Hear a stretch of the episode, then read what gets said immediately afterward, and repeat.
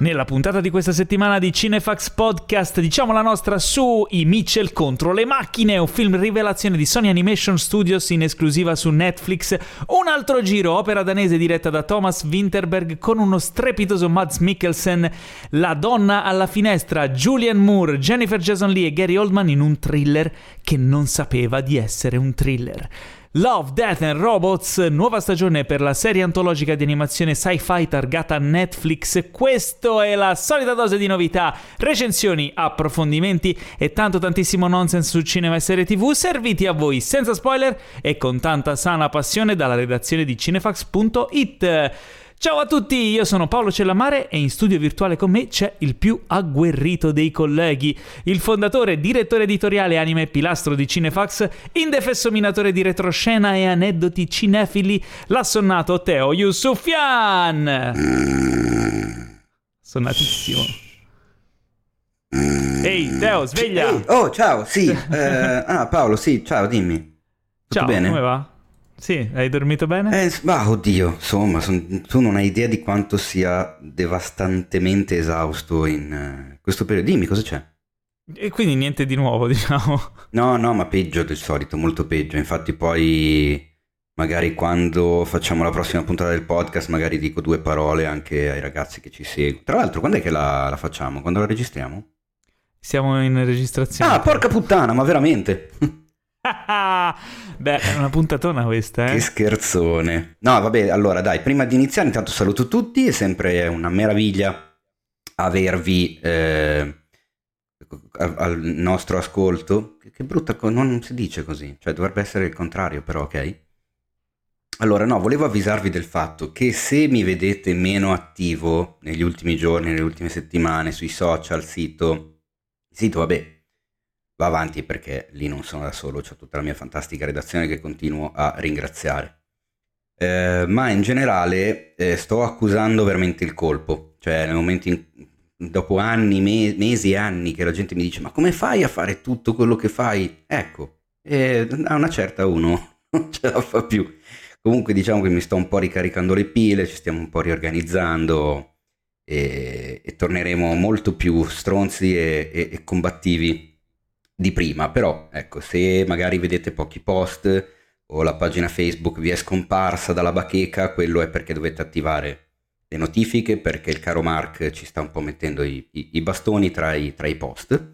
E, però, insomma, ecco, diciamo tutto bene, ecco. Eh, facciamo in modo che questo sia un periodo un po' così per eh, dare inizio a un periodo ancora più scoppiettante e ricco di cose, anche perché finalmente a breve dovrebbe iniziare ad arrivare una delle sorpresone di questo 2021 per quanto riguarda CF CF che sta per codice fiscale. o per cotto Quindi- e frullato. Vero, c'è tutte per- le cose con il CF. esatto. Comunque, attivate le campanelle, dove vedete le campanelle legate a Cinefax, attivatele perché servono e firmate la, pedizio- la petizione Una vacanza per Teo Yusufian che lanceremo in questi momenti. Eh, Inoltre, iscrivetevi anche al nostro Patreon, gli amici di cinefax.it per avere tutte le informazioni su come diventare Guni, Jedi, Drugo o quel che volete, cioè supportare, supportare attivamente il progetto Cinefax e farci crescere, aiutarci anche a, insomma, a diventare ancora più fighi, anche se lo so che pensate che non sia possibile, ma noi non smetteremo mai di provarci. Come non smetteremo mai di provare, di convincere, provare a convincere Teo a farsi una vacanza. E, tra Ma- l'altro e non smetteremo neanche mai di provare a convincere Paolo di entrare su Telegram dove c'è il gruppo Telegram degli amici di cinefest.it che non vede l'ora che tu arrivi, continua a fare meme, stickers su di te, cioè sei proprio Guarda, diventato un- uno, dei, uno dei miti però assenti. È una cosa incredibile Paolo, c'è questa tua ombra all'interno di quel gruppo lì che è qualcosa che comincia anche a essere un po' scomoda, ecco, cioè così. Allora, quando tu ti farai finalmente una vacanza, io prenderò in considerazione eh, il non installare Telegram. Ecco. oh, io ci Ok. provo, raga, vedete, io ogni tanto gliela butto lì, ma non c'è niente da fare. No, no, non si può, non si può. Io sono esclusivo, non puoi mettermi così su Telegram. Allora, passiamo alle news, Deo, perché abbiamo una, una sfilza di news. Tra l'altro, al- di alcune poi ti devo chiedere eh, approfondimenti perché le hai inserite tu, io non sono non ho approfondito tantissimo, però su una news in particolare sono ferrato, quindi insomma la sto attendendo, è stata una sorpresa che attendevo da molto. Ma iniziamo con quelle più tristi, perché dobbiamo questa settimana dire addio a due eh, personaggi importanti. Il primo non è legato strettamente al cinema, ma comunque all'arte e col cinema anche ha avuto, eh, insomma, ha avuto a che fare. E sto parlando di Franco Battiato eh, mitico Franco Battiato che ci ha lasciato l'altra sera, e, cioè l'altro, non so, sera o giorno. Um, cosa, cosa, ti, cosa hai pensato? Cosa hai provato nel momento in cui hai avuto la notizia? A me è dispiaciuto molto per Battiato. E anche a me, eh, anche perché comunque, no, pur non essendo, non avendolo magari seguito come un fan potrebbe fare, l'ho sempre apprezzato parecchio, l'ho sempre visto come una persona e un artista che si che si distingueva in tantissime cose. Ho avuto la fortuna incredibile di poterci lavorare assieme, anche se soltanto ah, per, sì? eh, per, una volta. Sì, è venuto una volta ospite in una trasmissione in cui lavoravo, quindi siccome era diciamo l'ospite, l'ospitone della serata, eh, è venuto a fare le prove perché faceva due pezzi dal vivo, eccetera, e mi è parso come dicevano tutti quelli che ci avevano già lavorato e ha avuto a che fare, cioè una persona meravigliosa, ultra disponibile, umile e veramente un, un piacerone ecco, averci a che fare. Eh, mi è venuta in mente una, una, stupidaggine, nel senso che una delle prime cose a cui ho pensato, poi ho pensato anche di, di pubblicarlo, di postarlo sui social, però per le questioni vari dei diritti, copyright, eccetera, poteva causare problemi, allora ho detto vabbè evito. Però mi è venuta in mente una scena di Bianca, non so se hai presente il film con Nani Moretti. Sì. Che è una delle scene di tutta la cinematografia di, di, di Moretti che, eh, che, mi è rimasta più impressa e non, non so perché, ma eh, forse anche dovuta alla commistione con il pezzo di Battiato che parte a un certo punto. Se non avete visto Bianca, io lo butto nei fatevi un favore subito, così inizio puntata di oggi di Nanni Moretti, Boom. un film che eh, forse il mio preferito suo, assieme a Caro Diario, eh, meno, un po' meno aprile. La stanza del figlio è qualcosa di lacerante e quindi non lo consiglierei a tutti, cioè dovete essere preparati psicologicamente. Però Bianca fa veramente ridere, anche Palombella Rossa, ma Bianca fa veramente molto ridere. È la storia di questo uomo fondamentalmente inadeguato e c'è questa scena in cui c'è lui in spiaggia col suo bel costumino e attorno a lui in spiaggia vede tutte coppiette sdraiati uno sull'altro sugli asciugamani che limonano, abbracciati. E lui si guarda intorno senza saper bene cosa fare. A un certo punto vede una ragazza da sola e, che prende il sole sdraiata sulla pancia e decide di sdraiarsi sopra di lei, ma è ovviamente una totale sconosciuta. Chiaramente lei reagisce malissimo, eh, mi sembra il minimo, e reagiscono malissimo anche tutti quelli intorno a lui che cominciano a, ad allontanarlo dalla spiaggia e lui reagisce come se non ci fosse nulla di male, insomma, cioè, eh, lo facevano tutti, quindi lo faceva anche lui. E tutta questa scena assurda ha come sottofondo ho fatto scalo a grado di Battiato. Ed è meraviglioso, il mix tra, tra, immagini e musica mi ha sempre fatto molto ridere. Comunque se volete... Mh, mm, conoscere il Battiato regista, che è chiaramente forse meno noto del Battiato eh, musicista, artista, eccetera, ha diretto tre film, Franco Battiato.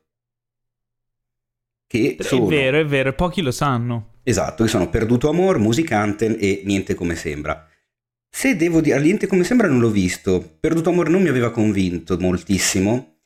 Musicanten, ragazzi, io ve lo consiglio non tanto perché sia un c'era della roba che non mi quadrava molto. Però innanzitutto eh, tra gli attori ci sono Fabrizio Gifuni e Sonia Bergamasco, quindi due dei nostri migliori attori, ma soprattutto, raga, c'è Ludwig van Beethoven interpretato da Alejandro Jodorowsky. E quindi quest- questa cosa merita assolutamente la visione del film. Musicanten con, scritto con la K. Di Frank e poi ho visto che ha, ha fatto anche un, un documentario sì. Tra l'altro di... nel 2010, quindi neanche tantissimo tempo fa. Vabbè, sono 11 anni fa, però insomma, più, una, una, delle cose più recenti che ha fatto. Beh, ov- oltre ovviamente a, aver prestato la sua musica per infatti, infatti più di uno mi sa di, di documentari. Beh, comunque sì. fa- faceva veramente di tutto, dipingeva, scriveva, componeva, era veramente insomma una delle figure artistiche più, più grosse, più importanti e forse anche più influenti che, che abbiamo avuto. E l'altro invece mh, saluto che facciamo è a Charles Grodin, eh, attore. E... Co- eh, si in francese, un po' di... Eh? No? Grodin? Secondo me è Charles Grodin. Però Charles... Charles... Beh, però era, era hollywoodiano. È vero, è vero, allora Grodin. Non lo, io non lo conosco, quindi fammi un po' una presentazione. Se avete visto la saga dei film su... E qua mi collego, vedi? Eh? Ho fatto questa, questa, connessione buffa. Eh, la saga dei film su Beethoven, ma non il musicista, il cane, di San Bernardo. Il padre di famiglia, quell'attore con quella faccia da bonaccione, era lui. Ah. Non, non te lo ricordi, eh? No. Uno dei protagonisti del King Kong del 76, quello famigerato in quanto eh, rifiutarono Meryl Streep eh, nel ruolo che fu poi di Jessica Lange. Ma se vi devo consigliare un film, vi consiglio di recuperarvi Prima di mezzanotte, dove ci sono lui e Robert De Niro come principali protagonisti assoluti. La storia è molto divertente, è, è proprio tipo stile buddy movie, perché bene o male si può far rientrare eh, in quello stile lì, un film dell'88, eh, una diciamo commedia poliziesca. Non vi dico nient'altro se volete recuperarvi un film in, con cui ricordare Grodin eh, prima di mezzanotte con De Niro, secondo me potrebbe essere il film giusto. Comunque ho scoperto l'origine del cognome. Lui in realtà si chiamava Grodinsky, quindi era un, un nome d'arte, cioè mm. insomma, Ah, okay, tipica perfetto. Modus operandi degli attori a Hollywood. Ehm, va bene, iniziamo con le vere e proprie news e apriamo con una newsona, cioè... Mm. Eh, ora, approfondiscimela tu perché io la sto leggendo adesso per la prima volta. Ah. Eh, tu mi hai scritto in scaletta Amazon compra MGM per 9 miliardi, punto interrogativo. Eh sì. Quindi, punto interrogativo cosa? Allora, non si sa, non è stato ancora confermato da nessuna delle due, delle due parti, nonostante ci siano fonti ultra autorevoli, quindi parlo di Variety, parlo di IndieWire, parlo de, della gente che quando scrive qualcosa la scrive seriamente e non come altre testate. E, ehm, da tempo, eh, perché si parla ormai già di almeno un netto ehm, MGM aveva fatto sapere di essere la richiesta di un acquirente perché non navigavano in ottime acque e pare che adesso ci sia stata l'offerta da parte di Amazon Studios e pare proprio che l'offerta sia di 9 miliardi di dollari. Il che eh, sarebbe abbastanza mega vantaggioso per Amazon perché Basti pensare che nell'ultimo periodo, nell'ultimo anno, mi sembra che Amazon abbia speso più di 10 miliardi di dollari, abbia investito per la produzione di nuovi film e nuove serie TV. Quindi acquisire una major storica, perché MGM, ricordiamolo, è una delle major di Hollywood più antiche di sempre, quella del leone, cioè esiste dagli anni 20, è una cosa devastante. Comprarsela per 9 miliardi, eh, contando che un paio di anni fa Disney si è comprata la Fox per più di 70 miliardi, capite che le proporzioni sono veramente un po' diverse. MGM, a quanto dichiara, ha il più ampio catalogo di film di Hollywood e questo per Amazon chiaramente vorrebbe dire mettere le mani su circa 17.000 episodi di serie tv e circa 4.000 film con franchise come James Bond, eh, serie come Fargo, Vikings, eh, The Handmaid's Tale, eh, film come Il silenzio degli innocenti, cioè Rocky. Ro- ce ne ha veramente tanta di roba. Ma soprattutto Robocop. esatto, tra l'altro.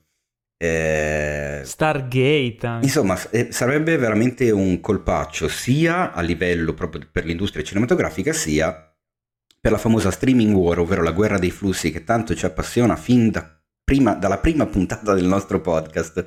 Per me è diventato un, un leitmotiv del nostro podcast questa streaming war.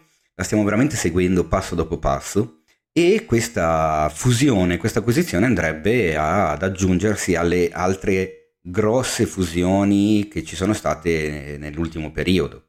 Insomma, quella di CBS che si è comprata Viacom, quella di Comcast che si è comprata Sky, Disney che si è comprata Disney, Fox, e, Fox. AT&T che si è comprata Warner, che tra l'altro adesso sembra che vogliano venderla a Discovery per fare un mega agglomerato gigante. Cioè, è interessante questa cosa qua. Mm. Chiaramente se siete tra coloro che eh, urlano allarmati e scandalizzati al, al, monopolio, ecco, probabilmente dovete riflettere un po' più sul significato delle parole, perché è un monopolio non possono essere in tanti, il monopolio ce l'ha uno, ma è anche una delle eh, conseguenze del nostro sistema capitalistico, è, è normale che funzioni così. Eh, abbiamo eh, scelto insomma, questo se... sistema invece di un altro e eh, ce lo becchiamo tutto, raga. Cioè, non è che possiamo lamentarci. Se MGM va ad Amazon, va anche un po' a riequilibrare le cose perché ci troviamo eh, Netflix, Amazon, Disney, che sono i tre principali, insomma, i tre più agguerriti con- competitor a questo punto nella guerra dei flussi. Eh, Warner con Sky alleato in Europa, Netflix che ora si è alleata con Sony, insomma Game of Thrones praticamente. Eh sì, esattamente. Colpo di scena, colpo di scena. C'è da dire che MGM non è che sia poi... Cioè, abbiamo elencato un po' dei franchise delle cose che hanno non è quella messa meglio, però è sempre un, uh, un piccolo alleato in più per, uh, per riequilibrare no? Il, uh, le forze di questo, di questo, scontro multilaterale. Assolutamente, ma vedere. poi diciamo che, eh, allora, per darvi qualche numero e per dire le cose giuste, io ho detto esiste fin dagli anni 30, in realtà è stata fondata nel 1924, quindi ha quasi un secolo, è una delle major più, più storiche di sempre eh... Ma poi non era comunque la fusione di, di due altri studi? Eh sì, o, era, de, della, della, era, la Goldwyn Picture e la Louis B. Mayer Pictures che divennero Metro Goldwyn Mayer. Mm. Quindi insomma c'è anche... Vabbè, è, è, storica, ma poi fondamentalmente ultimamente è stata, era stata sballottata di qua e di là, no? Perché adesso di, di chi era proprietà? Cioè, era indipendente o era comunque già di proprietà di qualcun altro? Allora, era passata a Turner negli anni 80 per poi diventare una holding eh, gui- in un consorzio guidato da Sony e Comcast, quindi già comunque aveva le manone della concorrenza addosso. Eh. Quindi boh, staremo a vedere, secondo me è una notizia interessante per gli sviluppi futuri, va a riequilibrare un po' le cose. Eh sì. Io a questo punto sono curioso di sapere se il super mega hotel casino di Las Vegas, che si chiama proprio MGM, L'MGM primo... Grand. Esatto, il primo in cui sono stato la prima volta che sono andato a Las Vegas, se cambierà qualcosa. Se al posto del leone dorato all'ingresso mettono il sorriso di Amazon. Sarebbe brutto. Eh, no, vabbè, ma, chiaramente quando comprano un marchio del genere lo lasciano come... Ma no, lo so. È quello che comprano. Chissà se il, il, leone che c'è nel, nel casino avrà il marchio Amazon tatuato. Che tristezza, ecco, quella cosa lì era quella che non mi piaceva di, di quel casino lì. Era, c'era comunque un leone, che poi non l'ho neanche mai visto quel periodo. Come no? No. Cioè, quando sei stato non c'era? No, sì, c'era, ma probabilmente si faceva sempre i cazzi suoi, non, non sono mai riuscito a ah, vederlo okay, mentre okay, passeggiava. No, no, io l'ho visto più volte. Un leone triste. Eh, per forza. Sì. Con Amazon e per quanto grande fosse la gabbia, sempre una gabbia è. Va bene, andiamo avanti. Prossima news riguarda Bong Joon-ho, che a quanto pare dirigerà un film d'animazione. Eh sì. Illustrami un po' questa news. Beh, diciamo che è uno degli esempi di quando si parla di Oscar, a cosa serve l'Oscar, non è meritocratico, eccetera, eccetera. In realtà, ecco, uno, un, questa è una delle, delle, spiegazioni, cioè nel momento in cui tu vinci un Oscar, diventi famoso in tutto il mondo e dopo, da, da lì in poi puoi fare un po' il cazzo che ti pare, perché tutti ti aprono eh, le porte. Allora, sembra che eh, la sceneggiatura del film sia nella testa di Bon Joon-ho dal, da qualche okay. anno, di Bon Joon-ho, da qualche anno, tipo dal 2018. Eh, era uno dei progetti che lui aveva in testa, che, insomma tanti progetti, questo era uno dei tanti, e si sa un po' poco, eh, dovrebbe essere appunto un'avventura incentrata sul rapporto tra esseri umani e delle creature marine degli oceani profondi. Mm. Quindi comunque rimette mano a, a, de, a delle bestie. Ambientato, strane, poco, ambientato in Liguria. Ambie- no, que- Con... no, quello no. No, quello no. Più o meno.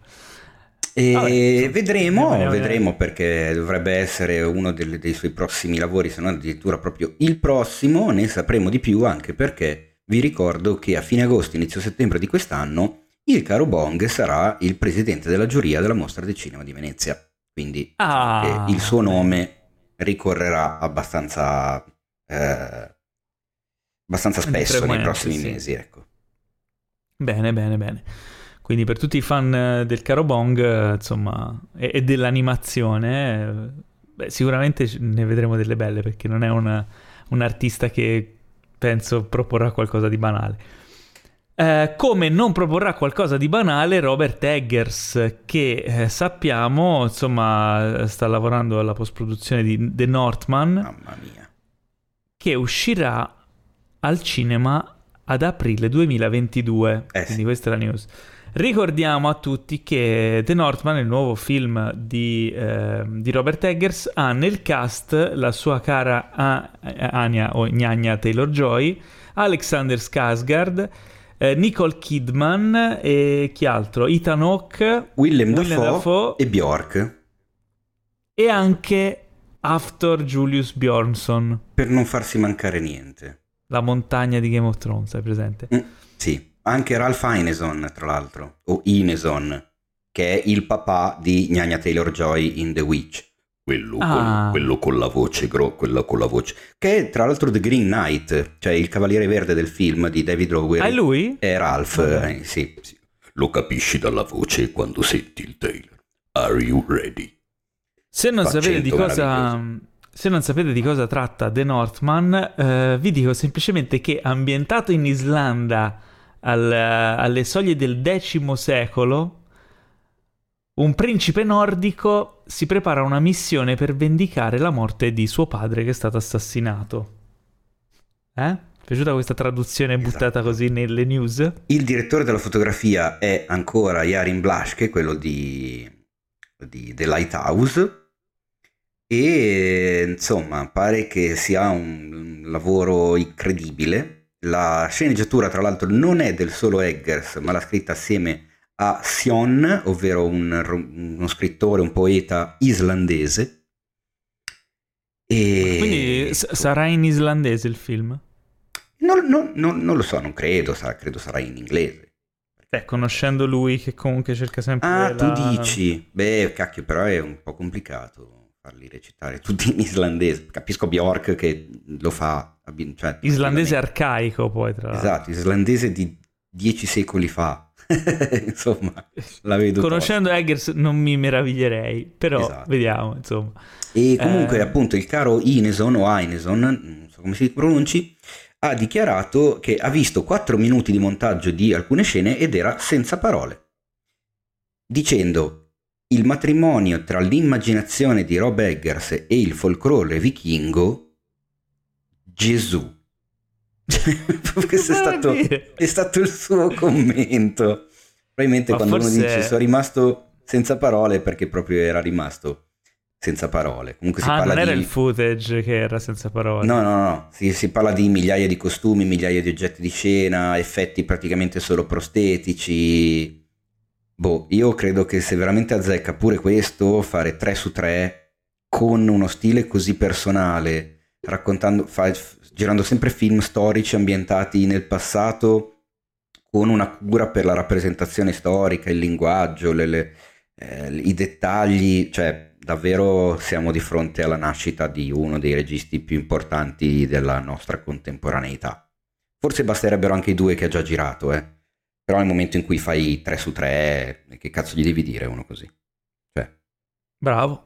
Eh sì, Bravo, sono, sono con, cioè, non lo so, stavo, ci stavo riflettendo l'altro giorno quando parlavo con, eh, appunto, con gli amici di Cinefx sul gruppo Telegram, era venuta fuori la questione eh, banalmente, diciamo, Tarantino, no? E leggevo che alcuni di loro per alcuni di loro c'era una volta a Hollywood, è stato il primo film di Tarantino.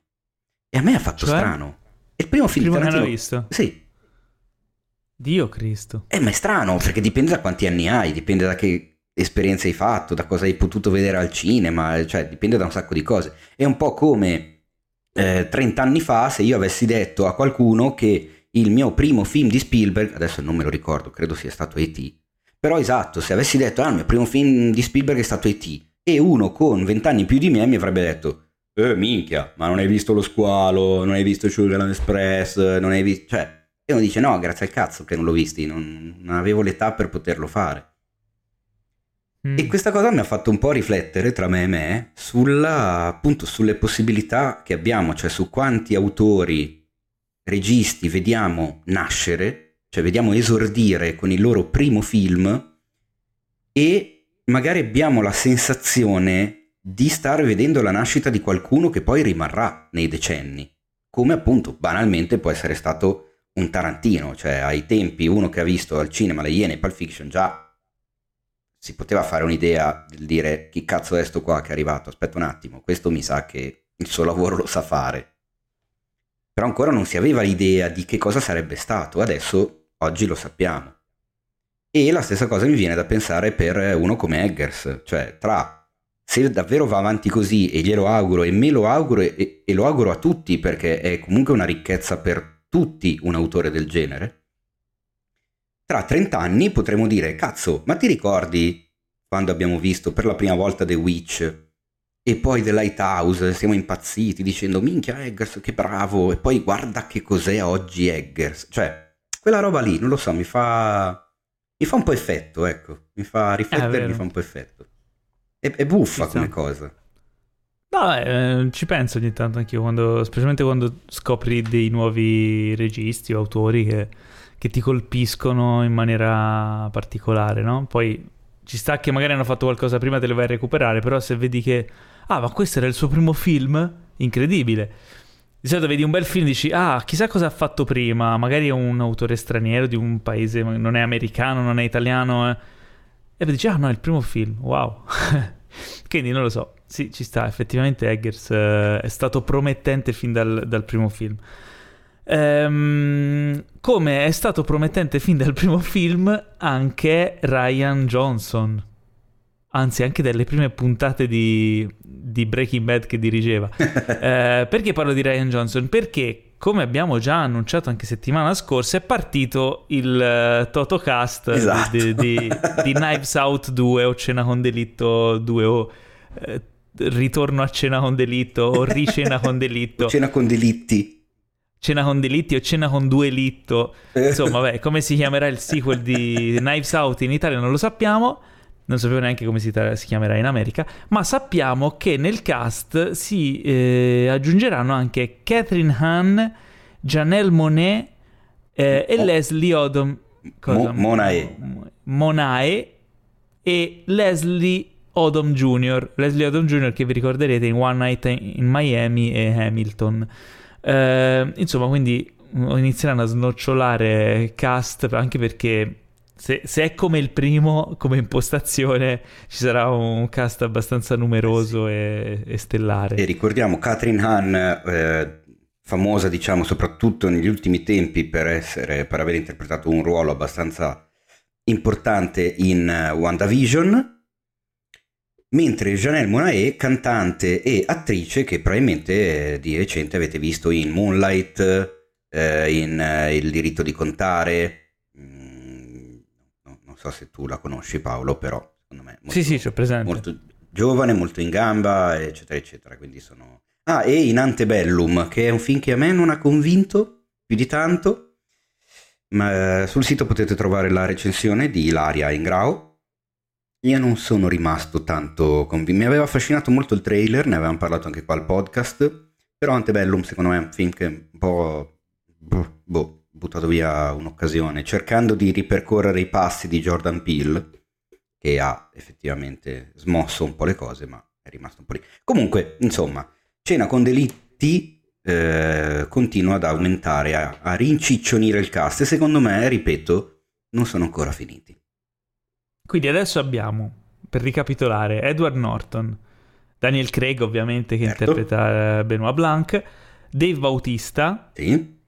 poi abbiamo Catherine Hahn che vi ricorderete in WandaVision che faceva Agnes, la vicina di casa, e poi abbiamo appunto Janelle, Janelle Monáe e, e Leslie, Leslie Odom Odom Jr. Leslie Odom Jr. che quest'anno era agli Oscar con ben due nomination, perché era tra gli attori per Quella notte a Miami, ma era anche come miglior canzone di Quella notte a Miami perché la canta lui, Ah già, insomma. Mm, Oltre a Hamilton, eccetera, insomma, quindi non proprio l'ultimo arrivato. beh, beh. Eh, e come non è l'ultima arrivata... Cosa Belli questi collegamenti a caso proprio. Sto collegando tutte le news un po' così. Ehm, dicevo, come non è l'ultima arrivata, Millie Bobby Brown, che ritorna eh, o ritornerà eh, nel ruolo della sorellina di Sherlock Holmes, la fittizia sore- sorellina di Sherlock Holmes in Eno- Enola Holmes 2. Sì, che poi Sì, magari non si del- chiamerà Enola Holmes 2, immagino avrà magari un titolo dedicato. E Si ritornerà anche Henry Cavill nei panni di Sherlock Holmes, proprio di, di- di- di quel- quella linea narrativa, diciamo. Ma tu l'avevi visto Enola Holmes? Ma Paolo, Certo che l'avevi visto. Ma Paolo, ma lo hai- recensito anche sul podcast. bravo, nella puntata 81 Ma quanto sei... Ti ricordi queste cose? a eravamo io, te e il Mace e abbiamo parlato di donne ai primi passi e la vita Che nascosta. memoria, che memoria. No, sono Cosa andato a riguardarmelo, sono andato a rivedermelo su Spotify a vedermi le cose. Ti rovini da solo. Allora, eh, quindi niente, sei super contento per questo sequel di Enola Holmes. eh, Oddio, super Netflix. contento, ripeto, secondo me, eh, nonostante sia stato criticato da molti, eh, io ripeto, il film secondo me funziona molto. Eh, fa quello che deve fare, intrattiene, diverte, funziona anche il lato, diciamo, investigativo. È sì, certo, magari un po' troppo pulitino, cioè un po' troppo, come si dice, eh, Eh beh, per finto, ragazzi. un po' troppo da set, cioè i vestiti tutti puliti, le location tutte pulite, tutto perfettito, Mm. tutto così. Eh, come messa in scena, esatto, forse un po' troppo. Però lei, cazzarola, funziona tantissimo. Anche il fatto che comunque si rivolga spesso allo spettatore, sfondando la quarta parete, stile Fleabag, per dirne una recente. Eh, funziona e era evidente che era un personaggio e un prodotto fatto apposta per funzionare anche in più avventure, quindi io me l'aspettavo senza il minimo dubbio un sequel, ma probabilmente lo avevo anche detto ai tempi, quindi non è una grossissima sorpresa, bisogna vedere come andrà questo secondo e quanti altri ne faranno, perché poi insomma eh, sappiamo benissimo che a quell'età ragazzi e ragazze crescono abbastanza velocemente, quindi mh, insomma tra un paio d'anni anche la Brown non è che possa fare più la sorellina piccola perché una volta che c'hai 18-19 anni sei già fondamentalmente donna e devi Beh. cambiare un po' il, il corso del, del racconto e non puoi più rivolgerti a- al pubblico di prima però a quel punto sarà cresciuto anche il pubblico quindi chissà Chissà. Eh, e a proposito di pubblico che... Dai, ma, ma non ci credo È cresciuto anche Paul Schrader, Oh. che ricorderete come sceneggiatore di filmucoli come Taxi Driver e Toro Scatenato, eh, che torna come regista e sceneggiatore di un film che si chiama The Card Counter, che avrà come protagonista Oscar Isaac, un, um, un cast di tutto rispetto che include anche Ty Sheridan, uh, William Dafoe, Tiffany Haddish, eh, insomma, e, altri. Eh, cosa ne pensi di questo ritorno? Beh, ne penso tutto il bene possibile perché tra l'altro non so se ne abbiamo mai parlato, ma di pochi anni fa c'è stato anche First Reformed, scritto e diretto da Paul Schrader, quello con Ethan Hawke. Non l'ho visto. Che- Ah, Bello? Attenzione, quello con Ethan Hawke che fa il prete. Eh no, mi manca. Eh cazzo, e allora recuperatelo. Mi, mi faccio un favore? E insomma, secondo me sì. First Reformed, la creazione a rischio. Non- Secondo non- Teo, fatevi un favore. La creazione a rischio? È il titolo italiano. Ma stai scherzando? Oddio, sai che non me lo ricordavo minimamente? Eh già. Ma che tristezza.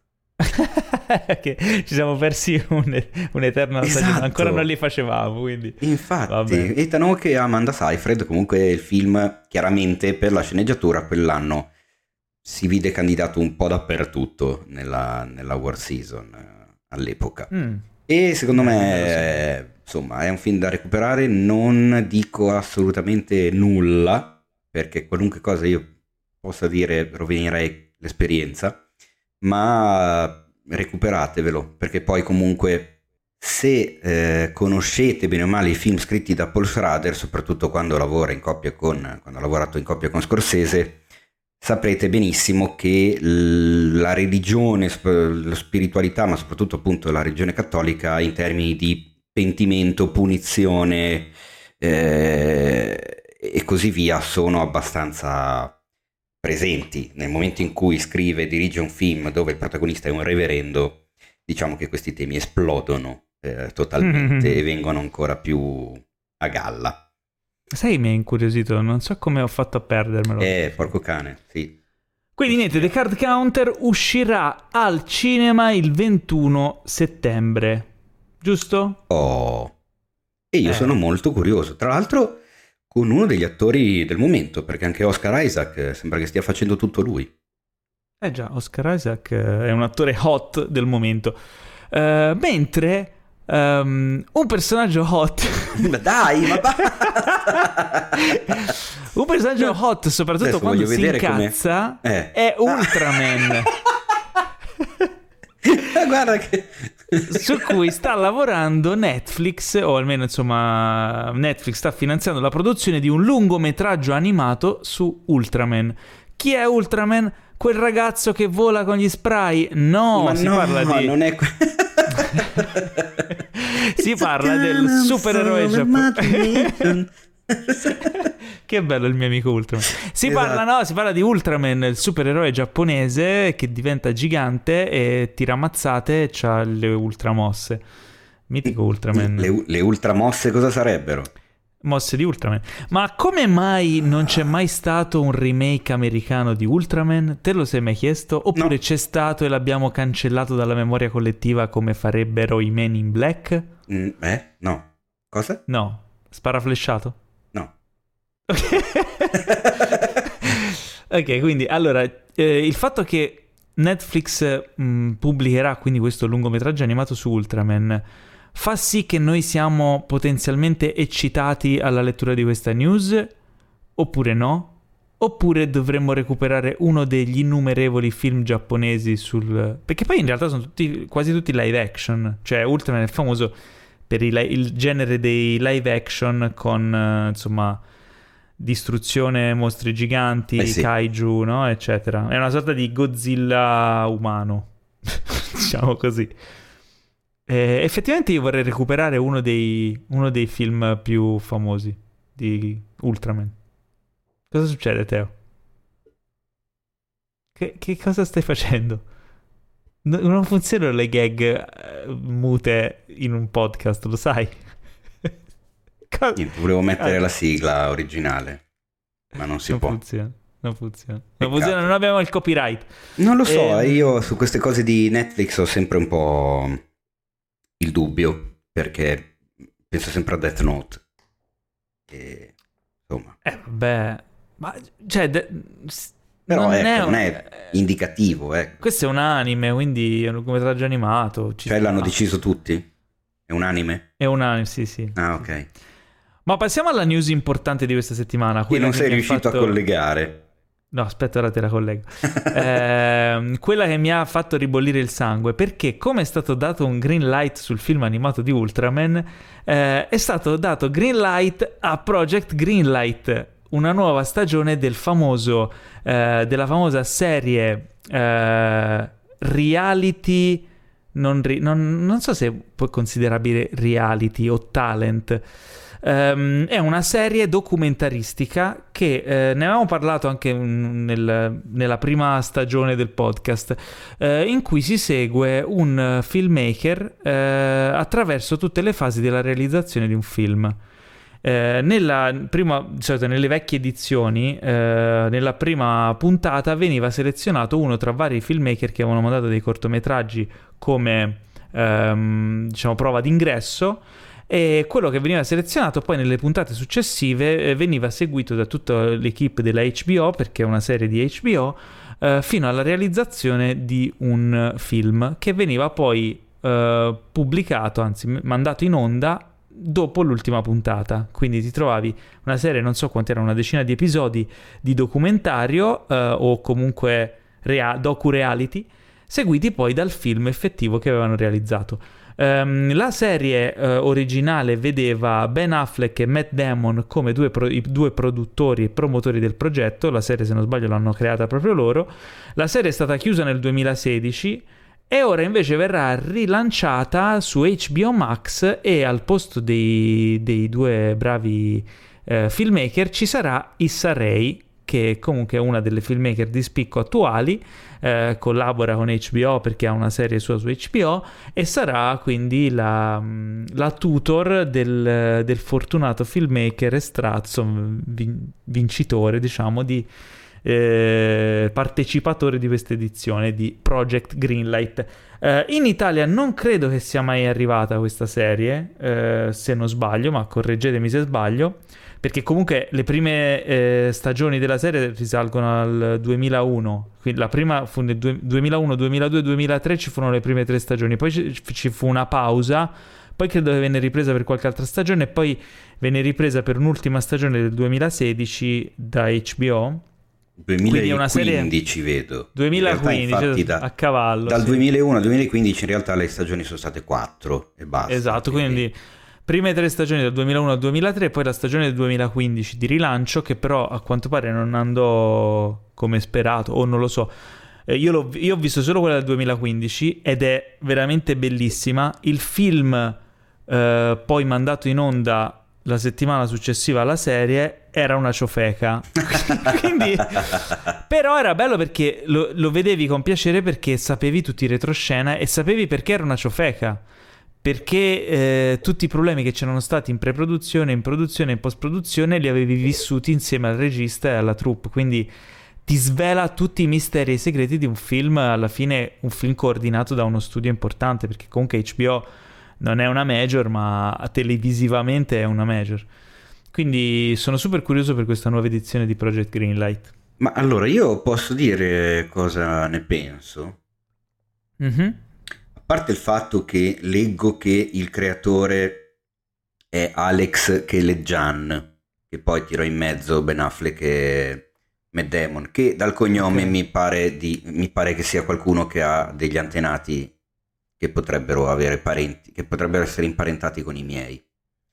Eh, un, un, po' mi girano i coglioni, nel senso che uno mi gira i coglioni perché non sapevo assolutamente nulla di questa serie qui. Ma sì che te ne avevo parlato, diment- tu ti ricordi in che puntata hai parlato di cos'era? Enola di... Holmes, ma perché Enola sono andato Holmes... a guardarmela, sono andato a cercarmela. no, sai perché mi girano le palle? Perché eh, adesso te la dico, tanto ormai è sputtanata, visto che l'hanno fatta loro e sono molto più fighi. Era una delle mie idee eh, per, eh, per Cinefx, cioè creare un mini format breve sul dietro le quinte del, di una produzione televisiva, di una produzione cinematografica ma adesso non si può più fare visto che sarebbe una copia e quindi va bene, ok. Eh, ho una roba in meno a cui pensare in futuro, meglio. Bravo. Così. C'è una, una, vacanza in più da fare. Esattamente, ottimo. Beh, c'è da dire che la cosa figa è che vedi proprio come gestisce i progetti HBO. Io mi ricordo nella stagione 2015 eh, c'erano alcuni episodi in cui arrivava il capo dei progetti fiction eh, di HBO che gli, mm, o gli mandava le note di revisione sulla sceneggiatura o gli dava dei consigli al filmmaker ed era una persona, ora non ricordo purtroppo il nome, non so neanche se sia ancora lui lì in quella posizione, però una persona che aveva una visione talmente approfondita ehm, e, e, e, puntuale su, sulle note da dare, sulle modifiche da chiedere, eccetera, aveva una visione così eh, attenta ed esperta di quello che era un film già sulla carta che è incredibile, cioè avere una persona così a bordo che ti segue, ti aiuta e ti patrocina su un progetto del genere così complesso è, è, un valore aggiunto incredibile ed è il motivo per cui capisco come facciano le serie HBO ad avere una media di livello di qualità così alta rispetto alla concorrenza, perché se hanno persone in quei ruoli, persone così abili, così esperte, cioè non è più tanto il filmmaker stesso, ma è la condizione in cui viene messo a lavorare che, che, fa sì che lui possa dare il meglio che di sé. Che fa la differenza, certo. Esatto. Quindi stra- straconsigliato a tutti coloro tra voi che amano vedere come vengono fatte le cose, capire qualcosa in più dietro le quinte. No? immagino che, che, siano tanti tra di voi a pensarla così, come noi, e quindi insomma speriamo anche che Project Greenlight, che questa nuova edizione arrivi anche su, magari su Sky. Ma guarda che potrebbe essere che, che era stata mandata anche su Sky la, l'ultima edizione, eh? non ne sono sicuro, ma forse l'avevo vista. Ehm, comunque, direi che con le news abbiamo finito. Ah. Eh, sì. E abbiamo finito come... no, basta, abbiamo finito. basta con questi collegamenti forzati e inutili. Eh, passiamo alla, alla domandona della settimana, che sono come ogni settimana due. Che, tra l'altro, Paolo, tu non hai ancora detto la cosa più importante di questa puntata. Star Trek. No, ma porca di quella puttana. No. non l'ho detta. Perché mi devi prendere in contropiede? No, che è la, la puntata numero 111. Tre uni. Cioè 111, bellissima sta cosa. C'è qualche cosa di cabala, a parte essere palindroma, per forza di cose, perché sono tre numeri identici. Però è la prima volta che facciamo una puntata che ha tre numeri uguali. È vero. Anzi, tre perché... cifre uguali. il numero è formato da cifre, non il contrario. Eh? Tranne la, la 000. Ma la... Eh no, vabbè, la 000 è, potrebbe essere anche la 0. o la 0000000. Effetti, effettivamente. ok, dai, vabbè. Palindromiamo tutto, 111, bellissimo. E nella domanda, la domanda 111, tra l'altro, è famosa per un motivo, perché c'è la domanda di Claudio Bertelle, ah. che ci chiede che ci chiede, cos'è che ci chiede? Lo salutiamo, ma ha fatto la stessa domanda al podcast di Sul Divano di Ale, quindi insomma Claudio decide di... Ok, allora la puntata 111, 111 non è famosa per la domanda di Chiaro Bertelli. No, perché Claudio io volevo Bertelli. salutare Claudio che ci ha mandato una bella domanda, ma in realtà io ho sentito il podcast del Dio Guardi Sul Divano di Ale e Claudio ha fatto anche la stessa, do- la stessa domanda anche ad Ale. E quindi non, quindi non vale che la fai a tutti e merita. due. Cioè, non, ma no, nel senso, ti ha già risposto Ale, non è che tu mi risponderti anche noi sulla musica diegetica, extradiegetica. Basta, ti, che, che, fatti bastare il fatto che ti abbia risposto. Non è che adesso tutti i podcast di cinema italiani devono rispondere alla tua domanda che è sempre la stessa mandata a tutti. E no, Devi decidere, ah, caro Claudio. Claudio vuole tenere, vuole tenere, il piede in due podcast. Esatto. No, non va bene. no, vuole tenere il podcast in due scarpe. E il, noi abbiamo orecchie dappertutto. Eh, il podcast. Il podcast. Tu non puoi fare così, cioè è maleducazione, perché poi noi lo scopriamo eh. e, e, pensa, cioè lo sai che per poco non c'era il terzo ospite in questa puntata che era proprio Dio Guardi? Esatto, eh? a quel punto poi... gliel'avrei fatta senza dirglielo, avrei voluto vedere cosa avrebbe detto Ale. Lo sai che Dio Guardi se ripete la cosa due volte si incazza? Lo sai che va tipo in eh, PTSD? No, va in, va in crash, poi non... Va in crash, Dio Guardi. Eh, quindi beh, andiamo a, quindi alla vera domanda, quella che ha reso famosa questa puntata 111, la domanda di Chiara Peroni, brava ragazza.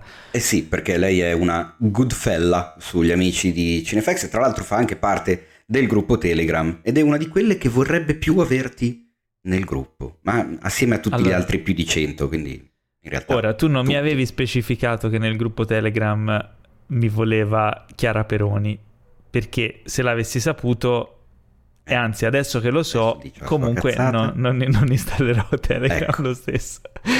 La domanda è: c'è qualche film che vi ha fatto cambiare idea su qualcosa di cui eravate convinti? Che fosse un'opinione su un evento storico, su un personaggio storico o su qualsiasi altra cosa? O che quantomeno vi abbia messo dei dubbi e vi abbia spinto ad informarvi meglio? Oh oh oh! No, no, oh, oh, l'ho messo io per dare enfasi, non l'ha detto Chiara Peroni. Allora, Chiara, questa è una bella domanda. Uh, a, a, così a istinto ti risponderei ass- assolutamente sì. Però ho bisogno di un attimo per pensare a qualche esempio. Mentre Teo, che si ricorda addirittura in che puntata ha parlato di Enola Holmes, sa sicuramente dirti subito almeno due o tre esempi, vero Teo? Assolutamente no, e tra l'altro cioè, era anche una cosa che potevo fare avendo scelto la domanda di Chiara tra le domandone che sono arrivate appunto su gli amici di cinefax.it. Però eh... a, me, a me eh, capita spesso, diciamo. Ma più che sì, esatto. No, allora, no, aspetta, ti capita spesso cosa? Di, cam- di cambiare idea?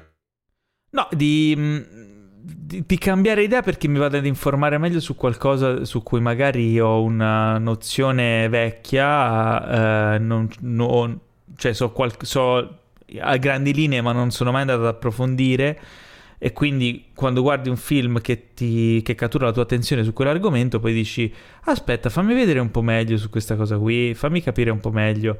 Poi magari può essere anche che te lo vai a approfondire e cambi idea ma in senso contrario a quello che dice il film. Cioè per esempio uh, The Greatest Showman Mm. Eh, poi mi sono andato ad approfondire l'argomento del circo Barnum e ho scoperto che lui in realtà Barnum. non era un figo. Barnum, sì, eh, non era eh, un, um, un, figo come Hugh Jackman, ma era un pezzo di merda.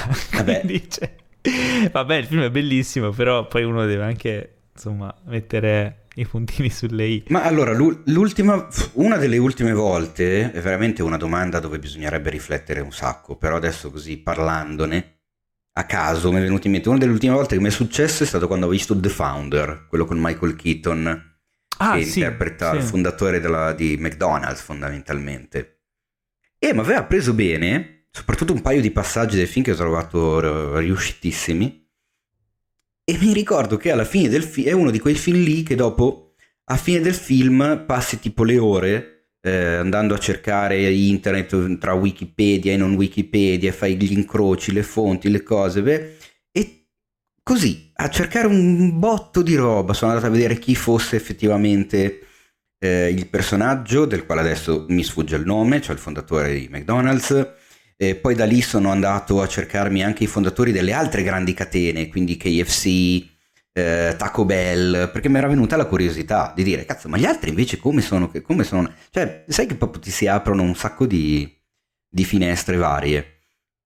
Questo però è la seconda parte della domanda di Chiara. In realtà un film che mi ha fatto cambiare idea su qualcosa di cui ero convinto, eh, questa è, è una cosa diversa. Cioè, su questa cosa qua ci dovrei riflettere molto di più perché uh, così su due piedi non mi viene in mente nulla. Mm. Mm. No, cioè non, non, no, no, non lo so. Non so cosa dire, Chiara, perdona. Eh, però no, no, non so cosa io, risponderti. Um, cioè, sì, anch'io. Sicuramente c'è, ma ora non mi viene in mente qualcosa nello specifico. Però, beh, penso che sia il fatto di andare ad approfondire dopo è importante perché spesso il film, per la sua natura di essere un, un'opera condensata in circa due ore, deve tagliare, modificare e plasmare la realtà dei fatti. Quindi non, anche quando guardi un, un film biografico, un film su un evento storico, devi sapere per certo che è un film, non è la realtà e quindi dopo andarti ad approfondire la cosa ti, ti, dà una chiave un pochino più reale se vuoi effettivamente sapere la realtà di quell'evento. E, e quindi non mi farei convincere dal film in sé a cambiare idea su qualcosa ma mi farei convincere dal film in sé ad andare poi dopo ad approfondirlo perché magari dico ok, forse io la pensavo in un certo modo, ma forse c'è qualcosa di più che mi manca. Questo film mi ha acceso delle lampadine, mi ha, mi ha puntato la luce su degli aspetti oscuri di questa vicenda e allora magari eh, fortunatamente viviamo in un momento storico in cui le informazioni sono a, a portata di mano e, e non è mai stato così facile andare a fare una ricerca, approfondire un argomento, eccetera. Quindi e il bello anche quello, no? Uh, secondo me un film ha vinto se già solo ti fa muovere il culo e andare a cercare l'argomento ah, sì. di cui parlava. Di brutto. Poi beh, io adoro i film biografici, quindi ci sono degli aspetti... Per esempio, che ne so, uh, My Rainey's Black Bottom mi ha fatto scoprire un artista di cui non sapevo niente, sono andato poi ad approfondirmi chi era, eccetera, e poi ti fa iniziare a fare tutta una serie di collegamenti anche sul, sul mondo della musica, sulla musica di quegli anni di cui rimane ben poco, o eh, tutto quello che tramandiamo a, alle future generazioni in termini di arte, eccetera. Insomma, un, tutta una serie di ragionamenti stimolati da un film eh, che sono una ricchezza aggiunta no? per la nostra mente. Eh? Eh? Che dici? Eh, bra- bravo Paolo, hai, hai, talento per dire. Salvato capra e cavoli. eh, come ha salvato Dai, madonna. Come ha salvato capra e cavoli madonna la santa. posta del cuore. Ce l'hai? Ce l'hai le, le, i messaggi della posta del cuore di certo, questa settimana? I messaggi... Io... I me... eh, I, tu hai cosa? I messaggi vocali che ci mandano segnalando i loro problemi. Fammi parlare. Eh? Allora, ci manda il messaggio della posta del cuore la cara Matilde Capello, che potete trovare su Instagram come linea animata. E la cara Matilde, io mi devo anche scusare con lei perché praticamente ci ha mandato la posta del cuore a inizio aprile e io ogni volta me la perdevo. E quindi lei praticamente ogni settimana mi manda un cuoricino per, per fare in modo che il messaggio torni su tra i miei ultimi messaggi ricevuti e possa ricordarmelo. L'ho fatto anche tipo settimana scorsa e io me lo sono di nuovo dimenticato. E la Quanti cosa cuoricini sei arrivato? Eh, sono arrivato a 5 cuoricini. Anzi, 6 cuoricini, ma la cosa divertente è che negli, ultime, negli ultimi giorni il cuoricino da rosso è diventato il cuoricino rotto, perché no. probabilmente aveva perso le speranze la cara Matilde. In realtà, carissima, finalmente è il tuo momento. Quindi adesso sentiamo cosa ci racconta Matilde. Ciao Teo, ciao Paolo e ciao a tutti gli amici di Cinefax. E ehm, vi scrivo perché ciao. ho un grossissimo problema, ovvero con il mio amoroso è molto difficile mettersi a guardare un film perché è sempre stanco, è tardi, non ha mai voglia, guardiamo qualcosa di leggero tanto che sabato scorso lui e i suoi cari conquilini mi hanno propinato a spasso nel tempo. No! Jessica, che va bene tutto, leggero, ma fino a un certo punto. E quindi capite che ho un disperato bisogno di voi. E um, la cosa che mi fa più incazzare è che poi quando guardiamo dei film, tipo ultimamente avevamo visto Yano e Stoi Masaki e gli è piaciuto tantissimo, l'ha consigliato a tutti, ne abbiamo parlato, eh, perché poi lui è così, no? si prende bene, ne parliamo, analizziamo tutte le cose, siamo tutti due abbastanza appassionati di cinema. E poi tra l'altro sei riuscito a guardarlo in lingua perché c'è poi anche il tema di guardare film in lingua che lui sa benissimo l'inglese e nonostante ciò vuole sempre guardarli in italiano. Comunque questo è un secondo problema e non voglio tediarvi troppo, eh, però dovete aiutarmi con uh, assolutamente a cercare di convincerlo a guardare qualcosa. Eh, invece di guardarci cagate oppure non guardare niente che è ancora peggio. Grazie tantissimo, vi adoro, vi seguo molto e mi piacciono da morire. I vostri podcast mi tengono un sacco compagnia mentre lavoro. Un salutone, un abbraccione a tutti. Eh beh, beh, beh, beh, grazie Matilde. Si vede che qui era ancora contenta, felice perché non, gli avevi ancora, non le avevi ancora spezzato esatto, il cuoricino. Perdonalo Matilde, sappi che se l'avessi mandato a me io mi sarei non anche iscritto non... a Telegram. Che falso, madonna che falso che sei. Allora, dunque, questo è un problema eh, brutto, un problema spinoso, è un problema eh, al quale c'è un'unica soluzione. Vero eh. Teo? ho, come, ho come l'impressione di conoscere già la risposta. Mollalo! Tu lo, lo potresti dirlo con l'eco, che viene anche meglio. Lo sapevo. Eh, no, vabbè, a parte gli scherzi, mollalo davvero. Cioè, non vedo altre soluzioni. Perché a spasso nel tempo è troppo. Cioè, va bene tutto. No, però scusami, eh, ma ha detto che uh, si sono visti anche Iono, Iano e Stoiachi. E gli è piaciuto di brutto non sono più qui finché io ho consigliato tantissimo che trovate su Netflix eh, sul quartierino eh, messicano ti ricordi? Ah sì sì, sì sì mi ricordo Fernando Frias Ne hai parlato nella puntata 73? Da, no, non è vero. Pietro parlato... Baroni. no, ne ho parlato in una puntata molto più recente e adesso te la andrò anche a recuperare così la smetti di fare il cretino. Importa, Era la puntata eh. 95, tiè. Ah, così, se uno se lo vuole recuperare, esatto. Eh, quindi, allora, quindi un casino, dicendo... eccetera, eccetera. Quindi che non c'entra assolutamente niente con A Spasso nel tempo, ma sono proprio agli antipodi fondamentalmente come, come, film. Quindi vuol dire che un po' di voglia da parte sua c'è. Gli manca... C'è speranza. Eh, come si dice? La, la, la, l'inciting incident, sai proprio, cioè il fatto di mettere... di togliere la, la marcia dal folle e mettere in prima. Gli manca quella roba lì.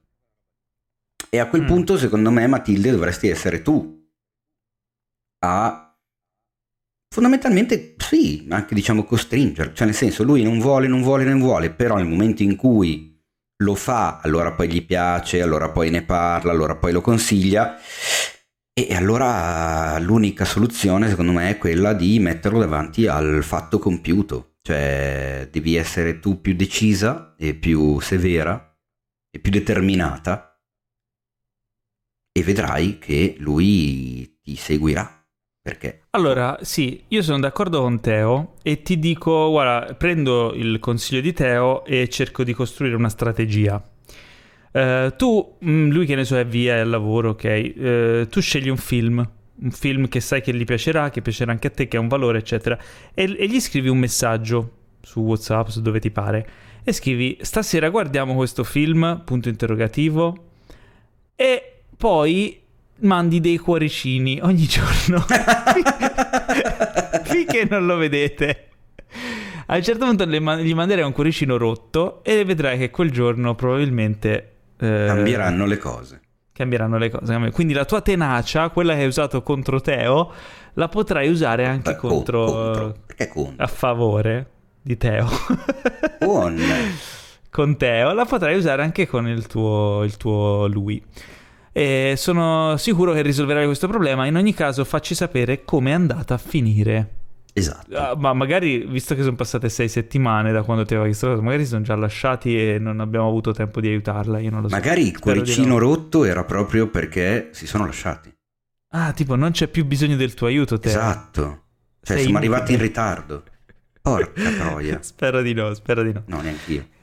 Grazie Matilde, siamo molto contenti di sollazzare le tue giornate lavorative, eh, come siamo contenti di parlare dei trailer di questa settimana. Madonna allora... Paolo, questa puntata è la, la, puntata dei collegamentoni e comunque sì. io. Non, non, ho ancora fatto una cosa che so che molti mh, apprezzano e vogliono a tutti i costi ogni volta e io non l'ho ancora fallo. fatta questa puntata. Fallo, fallo, fallo, ti prego. Perché fallo. non ho ancora detto che ad esempio questo è lo spazio dei I trailer della settimana.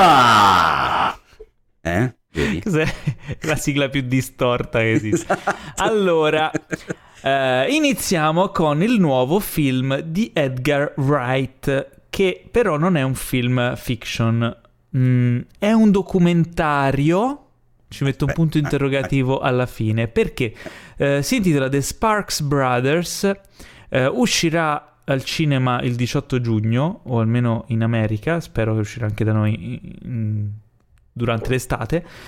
Uh, perché il punto interrogativo? Perché è, un, è un documentario su questa famosissima band, The Sparks Brothers, e chi Sparks, voi... non Sparks Brothers. The Sparks, è vero, The Sparks. Sparks basta. Eh, tu li conoscevi gli Sparks, Teo? Allora, li conoscevo anche se non quanto bisognerebbe, però sì, diciamo che se ti piace un certo tipo di musica, soprattutto britannica, di un certo decennio, è difficile non, non, non inciamparci addosso, anche perché sono stati mega influenti per una valanga infinita di artisti che non c'entrano niente uno con l'altro, cioè nel senso da Beck a Nirvana eh, per farti un esempio, cioè proprio prendendo un ventaglio incredibile. E facevano musica figa, cioè non posso, non, so, non so ne, saprei neanche come incasellarli, se pop elettronico diciamo che non gli renderebbe troppo giustizia, però avevano un suono sempre molto avanti, sempre molto diverso da quello che andava di moda in quel momento lì, cioè loro settavano una sorta di trend che poi veniva preso da tanti Mhm. qualche tempo dopo, rendendo molto più famosi quelli che lo prendevano ri- rispetto a loro, che probabilmente arrivavano sempre un po' troppo prima degli altri, ecco. E quindi è anche loro- giusto che vengano fatti conoscere il più possibile da un regista come Edgar Wright, che ti ricordo quest'anno esce anche con il, il suo film di fiction, Last Night in Soho, è l'horror, vero. che insomma è uno dei film che aspetto di più. I- gli Sparks sono attivi dagli anni 70 praticamente. Eh sì, E tuttora pubblicano Sì, cose. sì. ha fatto qualcosa tipo, vabbè lo dicono nel trailer, quindi 25 album, che non sono proprio due o tre. Eh, ora ti spiego il perché eh, metto questo punto interrogativo al- alla, alla definizione di documentario. Perché guardando il trailer sembra quasi, cioè t- è talmente assurda questa storia che sembra quasi un mockumentary. Sì, Sembra quasi tipo i Spinal Tap. Mm. eh, c'è una band fittizia che non è mai esistita perché io non ne avevo mai sentito parlare degli Sparks ad esempio e nel documentario sottolineano il fatto che siano tipo la band più famosa tra le band cioè tra i membri delle band o gli artisti o i musicisti la, la band più famosa tra i musicisti la, la band, Cioè, se esatto, la band preferita delle band. Esatto, se sei in un tour eh, dietro le quinte eh, con i musicisti, eccetera, prima o poi saltano fuori sempre nel discorso anche gli Sparks, no? Questa è una citazione dal, dal trailer. Eh, però io non ne avevo mai sentito parlare, quindi a un certo punto mi ero quasi convinto che fosse un mockumentary. Ma dai, sì, sì, sì, te lo giuro, non, non avevo idea. Anche perché comunque da Edgar Wright non ti aspetti un documentario, no? Cioè Mm. dal tipo di, di regista che è lui. Però adesso sono doppiamente più curioso, anzi mi andrò ad ascoltare qualcosa dopo da, da Spotify. eh, che insomma, sapete, Spotify non c'ha solo il podcast di Cinefax, ma potete ascoltare anche la musica. Ehm, quindi sono super curioso per questo, a sorpresa, questo documentario. Eh, poi eh, parliamo di un. ehm, questo eh, è un film o una serie? Intanto, di non cosa ho stai capito parlando? bene. Io non, non di posso sapere. Story. Allora, eh, io pensavo fosse un- una serie per la, la- mh, come si dice, la, la ciccione- la ciccionaggine di quanto viene mostrato nel trailer e anche, secondo me, la possibilità, perché sembra veramente un racconto che, che- che dà modo di ampliare e sviluppare il racconto su varie puntate di una serie. In realtà è un film. Ma che Ok. film? Ma che infatti stiamo parlando di un romanzo di Stephen King. Eh, J.J. Abrams a produrre, Pablo Larrain a dirigere eh, e nel cast Julianne Moore e Clive Owen. Clive Owen. Eh, però questo E film... non solo, ha- anche e Jennifer. Lee e, e, e- e- e- e- e il ragazzo quello giovane che ho già visto in un altro paio di film che non mi ricordo mai, che ha una faccia che ha più occhiaie di me, ehm, che non è Rami Malek, ma è l'altro con tante occhiaie. Sono due che hanno tante occhiaie a Hollywood in questo periodo. uno è Rami Malek e l'altro è lui. Ok, quindi E con Julianne Moore e Clive Owen... Io non li dico, non mi vengono in mente. Ehm, eh, uscirà su Apple TV Plus dal 4 giugno. Quindi stiamo parlando di No, streaming war. Cosa? Ma co- No, che- è una serie, ma porca di quella porca. Ma allora vedi Eh, che non sono, stati, non sono stati chiari nello spiegarlo. È una miniserie, sono otto puntate e il 4 giugno verrà pubblicata la prima, la- la prima e la seconda puntata. Ok. Oh, comunque il ragazzo che intendevo io, l'attore, si chiama Dane DeHaan Ah, Dane DeHaan. certo. ed è quello che, ha fatto, che faceva il Green Goblin, ovvero Harry Osborn in eh, Amazing Spider-Man. Ma che era anche in Chronicle. eh, credo che abbia esordito. Comunque, Chronicle è quello che l'ha reso famoso. Sì, esatto, Eh. bravissimo, era lui, si è visto ultimamente in, nel Valerian, eh, non so se te lo ricordi, il film quello di È molto Luc bravo. Besson.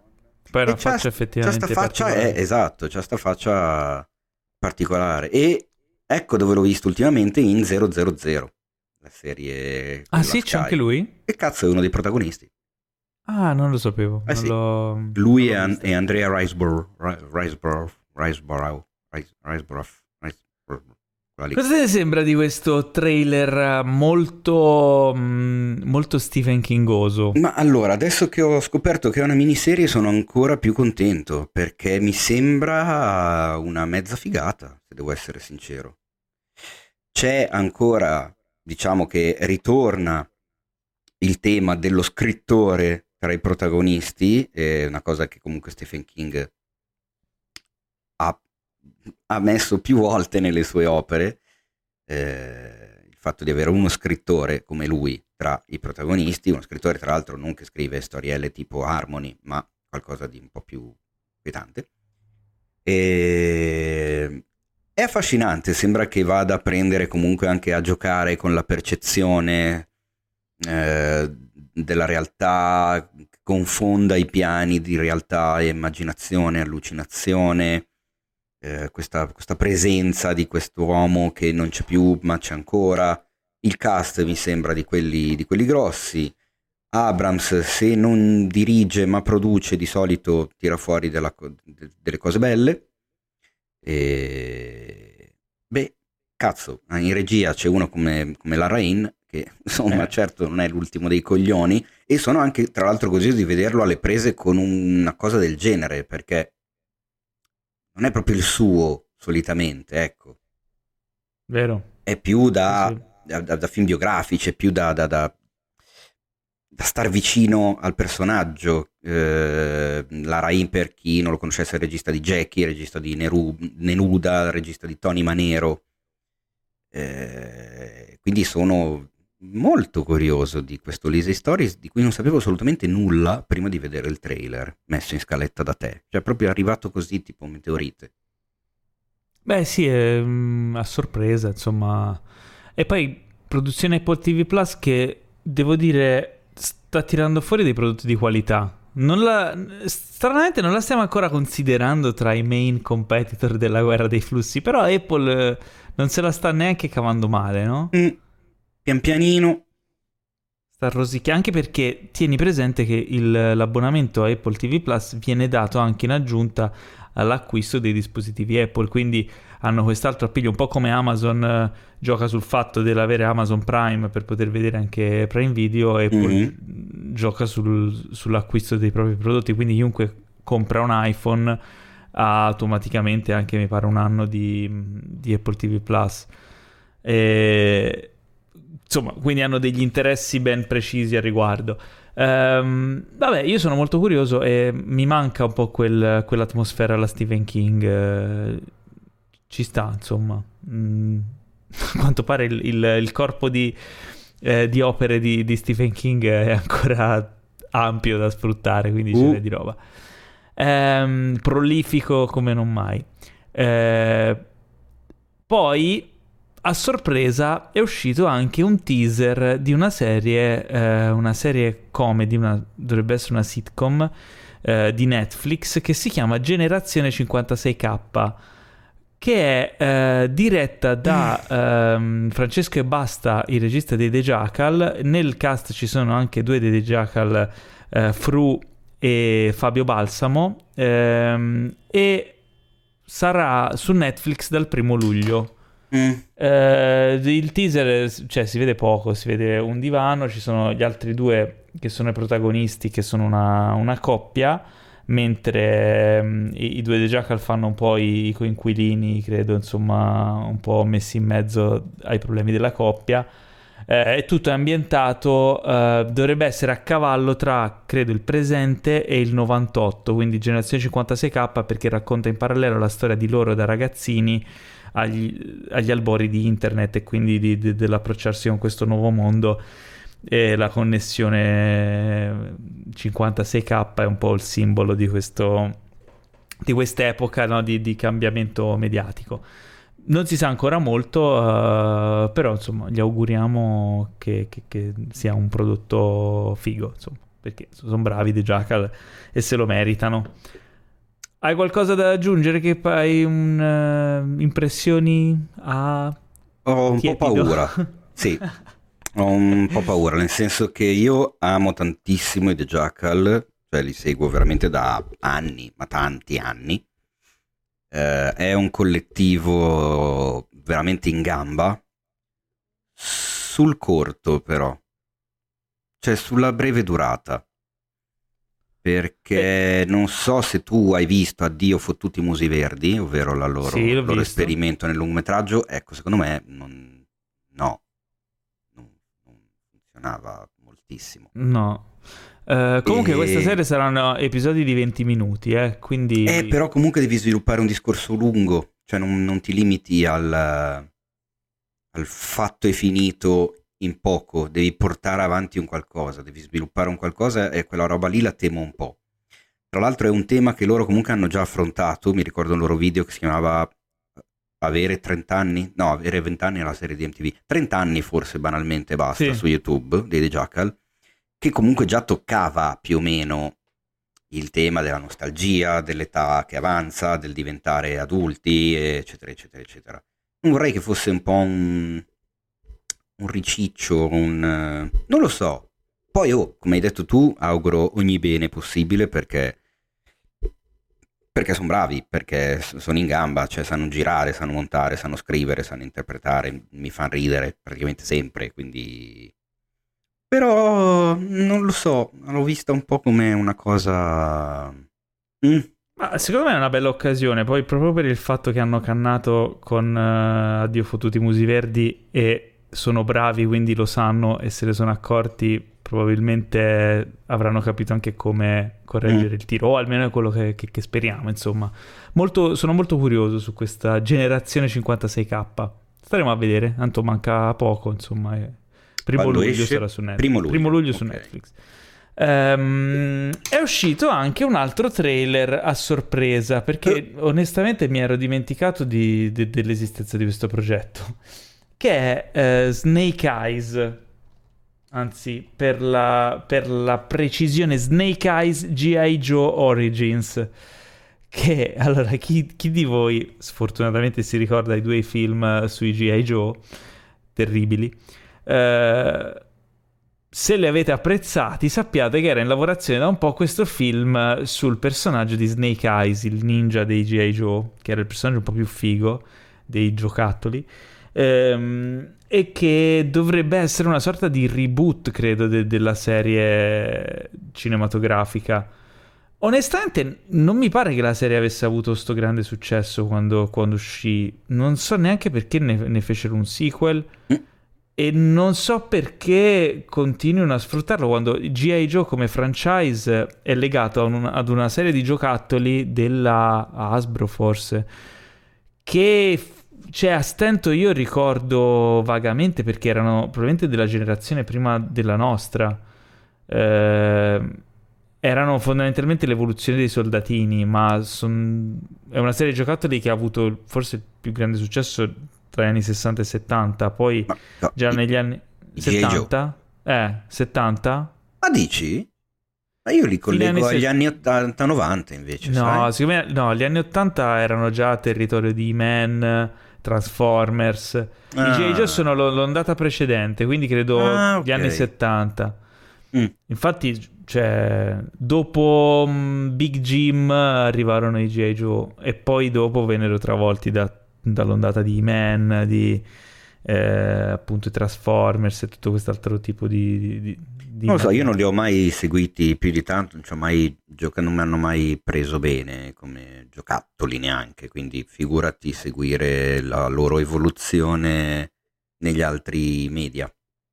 No, però pi- piuttosto mi ricordo c'è l'episodio di The Toys That Made Us, la serie di Netflix, i giocattoli che hanno, com'è che si chiama in italiano i giocattoli? Della nostra erano infanzia. della nostra- I giocattoli della nostra infanzia, c'è un episodio su G.I. Joe che racconta un po' tutta la storia de- del Mm. franchise, perché poi alla fine si tratta di giocattoli. Eh, a quanto pare Hollywood, eh, evidentemente quelli che decidono che film fare sono quelli che ci giocavano da piccoli. Ecco. Qualche anno in più, gli piacciono e li vogliono fare, e vabbè fateci Snake Eyes G.I. Joe Origins. Eh, il trailer è bello pieno di scene d'azione super fighe. C'è l'origine di questo personaggio, di questo ninja che si va appunto a formare in Giappone. eh, tutto però molto sopra le righe a livello di action. Devo dire che ci sono anche delle scene interessanti a livello proprio di produzione, di action, di stunt, eccetera. Uh, non so quanto potrà essere un, un, un, gran film del genere o quanto potrebbe essere sulla linea dei due precedenti film e quindi diciamo niente mm. di particolarmente interessante. Tu che dici? Ah, oddio, mi è sembrato tutto un po' tanto già visto altrove. Ecco. Quindi, esatto. Boh, non essendo, magari fa la gioia dei fan, quello potrebbe pure essere, ecco. Ma non è, diciamo, uno di quei, di, di quei progetti che mi vede entusiasta per l'uscita. Ma io infatti neanche mi ricordavo che era, che era in arrivo questo film. Comunque, vabbè, questo Ma perché è. Perché l'hai messo in scaletta allora? Cioè. No, perché comunque è, un, è, è, uno dei trailer di punta della settimana, sta, lo stanno spingendo ah, ovunque, ah, è, una, è, una, grossa produzione, quindi insomma, meritava di essere considerato. Uh, come merita di, merita di, essere considerato eh Fatherhood? Il film con Kevin Hart, che uscirà su Netflix dal 18 giugno, Molto carino, una commedia su questo padre single, appunto Kevin Hart, eh, alle prese con le difficoltà di crescere una bambina da solo. Il trailer l'ho trovato delizioso, molto chiaramente sentimentale, specialmente per eh, magari neopapà oppure chi mm, si trova a, ad avere un, un Paolo, genitore single. Paolo, eh? devi, devi dirci qualcosa. No, no, io non... Ho, de- ho tanti amici Paolo. che sono neopapà o che stanno per diventare neopapà, quindi mi medesimo, io uh-huh. ancora non ho la Paolo. fortuna. Quindi... cosa, devi, cosa devi, vuoi? Dirci, devi raccontarci qualcosa, diccelo. Ah, Teo, tu vuoi, stai aprendo l'argomento perché devi raccontarci qualcosa, eh, Teo? No, io eh? no. Eh? Ah, ok, allora basta. Finisce Io ormai tanto sono Ti vecchio. Ti è piaciuto il trailer? Non, non, non posso più farli, bambini. Ah, tu puoi. Ma no, ormai è, andà, è, passato quel treno lì. Fine, Qualche basta, cartuccia ce l'avrai ancora. Ma sì, ti è piaciuto questo trailer? Ormai no? basta. Ti è non piaciuto quale, questo trailer o no? Mi è piaciuto, mi è incredibilmente piaciuto. Non me lo aspettavo mm. nel momento in cui ho letto il titolo e ho visto che era eh, il protagonista di che cosa si trattava. Perché non Io, ti piace Kevin Hart? Tanti problemi. Ma oddio, sì, ni. Non, a volte mi fastidisce un pochino, non lo so.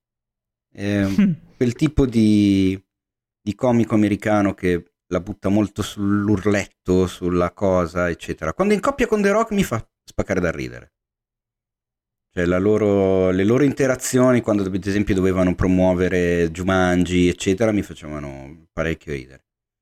Beh, ti consiglio i suoi stand-up show su Netflix, fa pisciare addosso. Eh, ma mi sa che me l'avevi già consigliati. Quindi vabbè, mi ci sono approcciato un po' così. In realtà devo dire che mi ha, mi ha innanzitutto fatto ridere, ecco. Eh, che è la cosa base. Esatto, ma mi ha anche abbastanza preparato, non dico che mi abbia commosso già il trailer, però è lì che ti dice guarda zio che questo film ti farà anche commuovere, ti farà ridere ma anche commuovere, che non è ridere ma anche riflettere come qualcuno ma anche commuovere. E, e secondo me, ecco, diciamo che mi ha venduto assolutamente il film, cioè mi è venuta voglia di vedere il film. La lacrimuccia ogni tanto ci sta.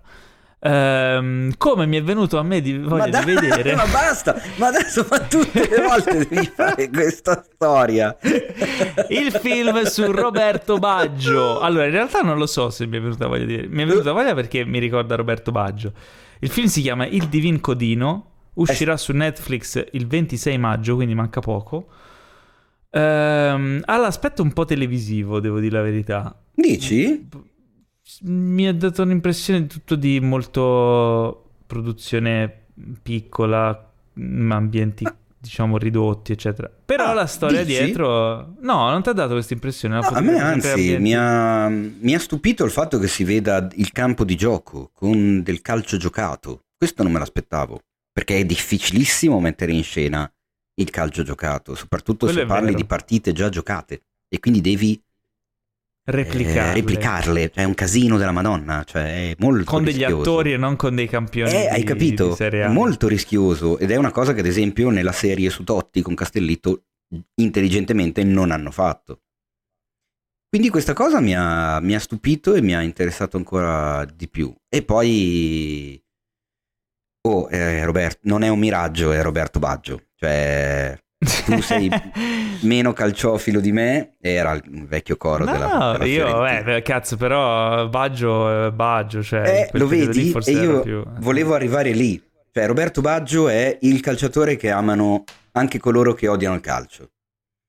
È il calciatore amato da, da, da tutti i tifosi. Cioè, io mi ricordo, non riuscivi a volergli male a parte il fatto di aver vestito migliaia di maglie, cioè da Vicenza alla Juve, il Milan, l'Inter, il Brescia, eh, il Bologna addirittura, Fiorentina ovviamente, ma è una roba andava oltre il tifo, cioè se ti segnava Roberto Baggio contro non ti incazzavi perché era, era, era Roby Baggio, cioè era una roba e poi lo vedevi che era uno che in nazionale dava tutto se stesso, cioè portandoci dove ci ha portato, arrivando purtroppo a quel maledettissimo rigore che ci ricordiamo tutti, ma facendo delle magie incredibili. Cioè... Credo ci, ci, ricorderà anche il film. Eh, esatto, lui ballava veramente con la palla, faceva delle robe allucinanti, era, era una meraviglia e poi era una splendida persona, persona a livello umano, era completamente diverso da tutti i calciatori sia della sua generazione, a parte pochi, ma soprattutto rispetto a quelli generazio- delle ultime generazioni. È stato uno dei primissimi in Italia, comunque, di personaggi noti a rendere eh, palese noto ai più mh, mm, il fatto che si era avvicinato al buddismo, quindi comunque una filosofia molto diversa e molto lontana da noi. È, è stato un personaggio assolutamente affascinante, ha vinto addirittura il pallone d'oro Ehm, il tutto, tra l'altro, giocando praticamente sempre solo con un ginocchio solo, perché non so se, se ti ricordi, ma è stato funestato da, da, un infortunio dopo l'altro e chissà che cacchio di carriera avrebbe fatto se non ci fossero stati neanche gli infortuni. Perché, eh insomma... Come si vede anche nel trailer. Un uomo che veramente io ho sempre ammirato e stimato tantissimo, un giocatore clamoroso che appunto, cioè non, non, non, potevi volergli male anche se ti giocava contro e magari ti segnava pure. Eh, segnava Baggio, andava bene lo stesso. E non mi vengono in mente altri esempi. Cioè non... È anche emblematico il fatto che adesso lui cioè, si è ritirato a vita privata, non, non sta sui social, non fa casciara, non va a fare l'opinionista, non gliene frega nulla. Cioè lui era il calcio e basta. Eh sì. Che secondo me è bello. Il, allora, nel trailer ehm, eh, c'è eh, a interpretare Baggio uh, Andrea Arcangeli, questo giovane attore che mi è sembrato molto credibile nel, nella parte. Cioè non mi ha fatto... Di solito in queste situazioni qui storci un po' il naso spesso perché comunque è un personaggio che sei abituato a vedere in televisione, che hai ben chiaro nella memoria. E invece me la... anche sia l'accento che l'aspetto... Ho notato che c'è molta cura nella produzione del film sulla somiglianza degli attori ai personaggi reali. E mi sembra abbastanza riuscito. Mi ha colpito in particolare Antonio Zavatteri che, che fa il mitico Arrighe. Eh sì. Arrigo Sacchi.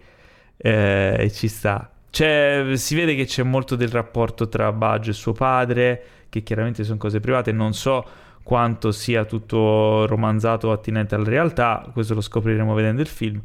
Però mi sembrano aspetti mm, insomma, che arricchiscono anche la storia e sono molto curioso di vederlo. Seppur, come ti dicevo, l'aspetto generale mi è sembrato un pochino televisivo. Mm. Però vabbè, chi se ne frega, cioè se la storia è ben narrata e messa in scena bene, va bene, cioè, evidentemente avranno avuto un budget non stratosferico. Non lo so. Non lo so, io sono, sono curioso perché detto, amo, amo tantissimo il personaggio e, e, e, comunque, ripeto, è buffo vedere questa, eh, questa, questa sorta di assalto della serie A Cinematic Universe è vero. Quanti sono usciti finora? Ah, è uscito il film su Battistuta, il numero 9, di cui ah, tra l'altro sul sito, su cinefx.it, trovate una lunghissima e mega interessante intervista a regista e direttore della fotografia, a cura di Daniele Sedda e Jacopo Gramegna. Trovate, basta cercare il numero 9 Cinefx e, e lo trovate.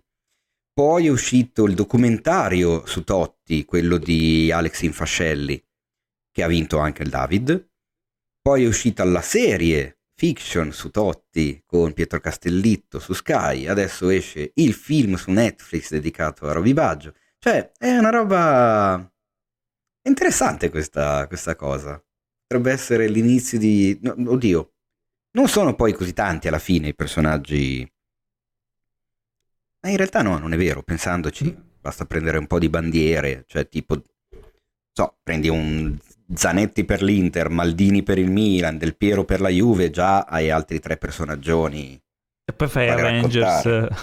Esatto, e poi li metti tutti insieme come nelle pubblicità della Nike di Tarsem degli anni 90.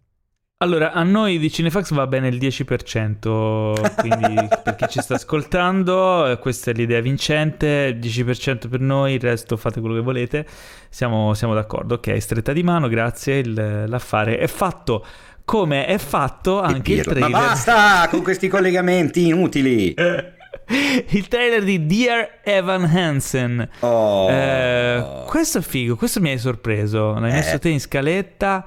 È un film eh, tratto da un famoso musical che io non conoscevo. Vincitore, del Tony Award. Tony Award, esatto.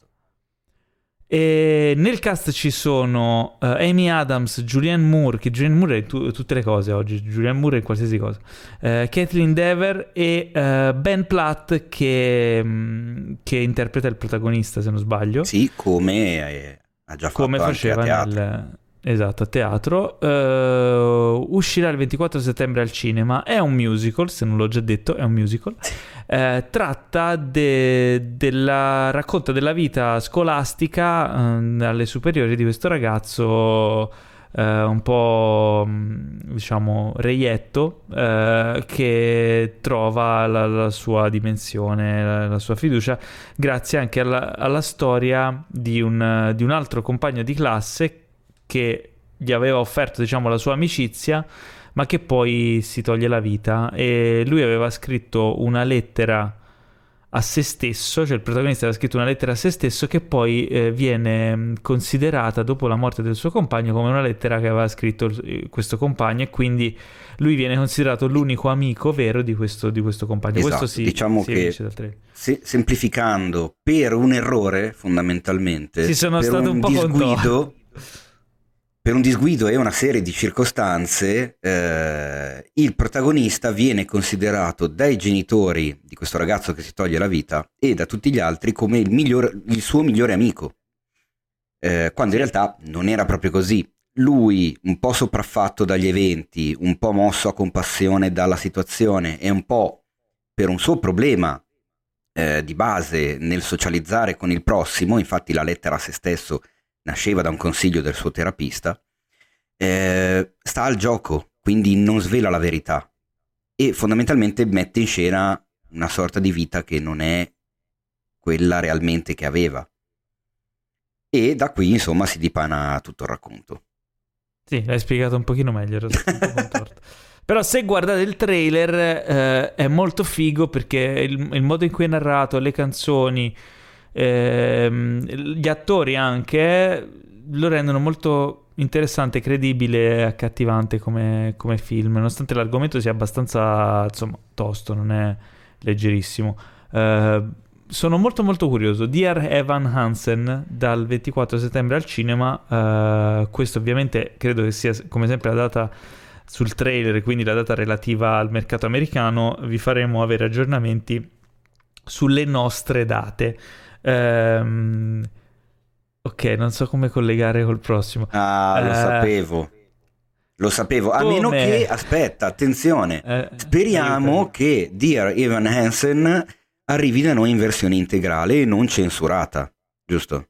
Censurata come è il titolo del prossimo film che è Censor che è un super thriller horror britannico presentato al Sundance che segna anche il debutto in regia di Prano Bailey Bond, che è un nome bellissimo, quasi come Rospo Pallenberg. Esattamente. Prano Bailey Bond dirige questo film che è un horror particolare perché racconta la storia di un, um, chi, era la, chi è la protagonista? Lei è una, allora, la è protagonista donna? è una montatrice barra eh, c- censuratrice di film. Ok. Cioè, ovvero una di quelle persone che si occupa di tagliare i- le parti dei film che eh, la commissione censura britannica decide di far fuori. C'è il censore nel caso maschio, sia maschio, mentre nel caso sia femmina è la Cens- censrice. No, no, no, non lo so. Infatti ho Se detto lo- censuratrice, ma in realtà... Se lo sapete, scrivetelo nei commenti. Allora, la cosa innanzitutto interessante è che Prano Bailey Bond è al suo debutto come regista perché lei in realtà come primo lavoro fa la montatrice. E quindi il fatto che eh, abbia scritto e diretto come primo film un film che vede una montatrice come protagonista già mi prende bene. Eh, il film vede protagonista Nia Malgar, che magari qualcuno di voi ha visto in eh, Raised by Wolves, era quella che stava di là con eh, il protagonista di Vikings, non mi, adesso non mi viene il nome, Ok. eh, Travis Fimmel. Travis film. E c'è anche un grandissimo Michael Smiley, che è un attore britannico che a me piace sempre un casino, c'ha una faccia stranissima, mezza storta, e ogni volta che lo vedo in un film so che quello è uno dei film indipendenti britannici da tenere d'occhio, perché Mhm. c'ha occhio per, per i progetti fighi Smiley. E infatti anche qua, secondo me, raga, il trailer recuperatevelo perché pare essere una bella bombetta. Nel senso, no, la storia, la sinossi la lascio leggere a Paolo. Allora, dopo aver visto un video stranamente familiare, la perfida Enid, una, una censora di film, ehm, si mette, cerca di risolvere un mistero del passato riguardante la sparizione della- di sua sorella e si imbarca in, una, in un'avventura che mm, dissolve le linee tra finzione e realtà. Eh? Sono stato bravo. Esattamente. Insomma molto misterioso anche dal trailer, c'è un bel appeal, un bello stile visivo cazzuto. Mm, film di quelli secondo me da tenere d'occhio anche solo per il fatto che è molto originale come, come tipologia di horror. È un, un po' sopra le righe, però allo stesso tempo disturbante, eh, ha, ha uno stile visivo che rimane secondo me impresso. Sono curioso, spero che abbia un buon ritmo e che non sia come mm, magari altri film che puntano tutto sull'effetto stilistico eh, e, che poi c'è tipo Mandy. Io ho provato a vederlo, ragazzi. Mandy, ma non sono riuscito ad arrivare a metà. E io raramente Ma come no? tolgo un film. Ti giuro, mi ha distrutto. Cioè, Perché? mi ha- Eh, a un certo punto mi ero reso conto che non ero più seduto sul divano, ma sui miei coglioni. e- Sei un cretino. No, era veramente insostenibile. No, dai. Sono arrivato tipo a mezz'ora, forse 40 minuti e l'ho dovuto togliere. Mi Ma sei... Ma no, ma tu sei pazzo, l'hai tolto nel momento migliore. Non ce l'ha fatta. No, give it a chance. Riguardalo, riprovaci. Lo- Guardo gli ultimi 10 minuti. No. non ce l'ha fatta con me. Comunque, spero che invece questo mi sembra un po' avere un po'. Perché Mandy anche lì, cioè, guardi il trailer, è tutto molto più. È un'altra cosa. Poi guardi il film e. e da un altro ritmo. Non sto dicendo che sia brutto, eh. Mm. Sto dicendo che ha un ritmo eh, molto molto lento che mh, per alcuni può non essere giustificato. Però mh, invece s- Sensor, scritto Censor, eh, mi sembra molto... Mi sembra da tenere d'occhio. Vabbè, Vedremo. Ricordiamo sempre agli ascoltatori che la voce che avete appena sentito è quella di Paolo Cellammare, un uomo che ama Pacific Rim 2 e non guarda i film di David Lynch. Quindi le sue op- opinioni sono sempre da prendere con le pinze del 15. Ho capito. eh, i- ieri, ho, ieri ho visto un altro giro e mi è piaciuto, dopo ne parliamo ed è un Ok. film tutt'altro che scoppiettante, cioè che rapido. Ehm, Sì, però vabbè, tu co- sugli art house sei un po'... No, dipende dall'art house. Ci sono art house e art house. Ci sono art house che mi fanno impazzire, che vado fuori di cervello. Tipo? In questo caso... eh, Eh, eh, eh? Tipo, Ma guarda, che ne guarda, so, guarda che cioè, non gli viene in anche- mente anche- neanche un titolo. Guarda, guarda. No, guarda. no, perché me ne vengono in mente troppi. Ma anche prima Sì. quando parlavamo di Eggers, per esempio, i film di Eggers mi sono piaciuti un casino. E non Mm. è che siano film scoppiettanti. Mm. Cioè, ci sono autori autori auto, cioè Mandy, boh, secondo me era un po' esagerato. Mm. Okay, non lo so. O forse magari non l'ho capito io, magari non era la serata giusta, eh, però... Può anche so. essere, beh, c'è tanto di, come si dice, fa tanto, come diciamo spesso, la, lo stato d'animo quando si guarda Esatto. Come fa tanto lo stato ah, d'animo quando, quando si guarda il trailer di... Tra l'altro io non sapevo che fosse in arrivo questa cosa. Monsters at Work, sequel di Monsters uh, Company o Monsters Inc., uh, sotto forma però di serie per Disney Plus. Tornano quindi i personaggi mitici di, di Monsters Co. che si chiamavano uh, Occhione e Pelosino. Dai, ma che come Dai, non mi viene Mike, in mente il nome. Mike e Sally. Mike e Sally, Mike... bravo Teo, tu Mike... che ti ricordi Mike anche quando hai detto... Mike Vasaschi! Doppiato in, originale, doppiato in originale da, John, da rispettivamente Billy Crystal e John Goodman. Esatto. Però pare che non saranno proprio i protagonisti loro due, pare che ci siano nella serie, ma i protagonisti sono altri mostri nuovi. Ah. Eh sì, fanno una, so- fanno una sorta di, di ponte eh, okay. tra i film e la serie. Che non è neanche quindi un male, saranno, dai. Ci saranno nuove voci quindi a dare corpo a questi nuovi personaggi, tra cui la voce di Henry Winkler. Ovvero? E chi non ricorda chi è Harry Winkler? Harry Winkler ha plasmato la nostra infanzia, ha plasmato la nostra gioventù, ha plasmato le nostre scelte di vita grazie al personaggio di Fonzi. Oh. Hey. Hey. Era un po' che non vedevo Harry Winkler uh, saltare fuori. Eh sì. Che comunque ha avuto una carriera di tutto rispetto anche nel post Fonzi. Assolutamente. Eh, però è bello insomma vedere un progetto così. Uh, non so bene di che personaggio, mm, quale personaggio interpreta, però insomma la serie come ti sembra? A quanto pare vuole raccontare il post Monsters Co. Perché Monsters Co.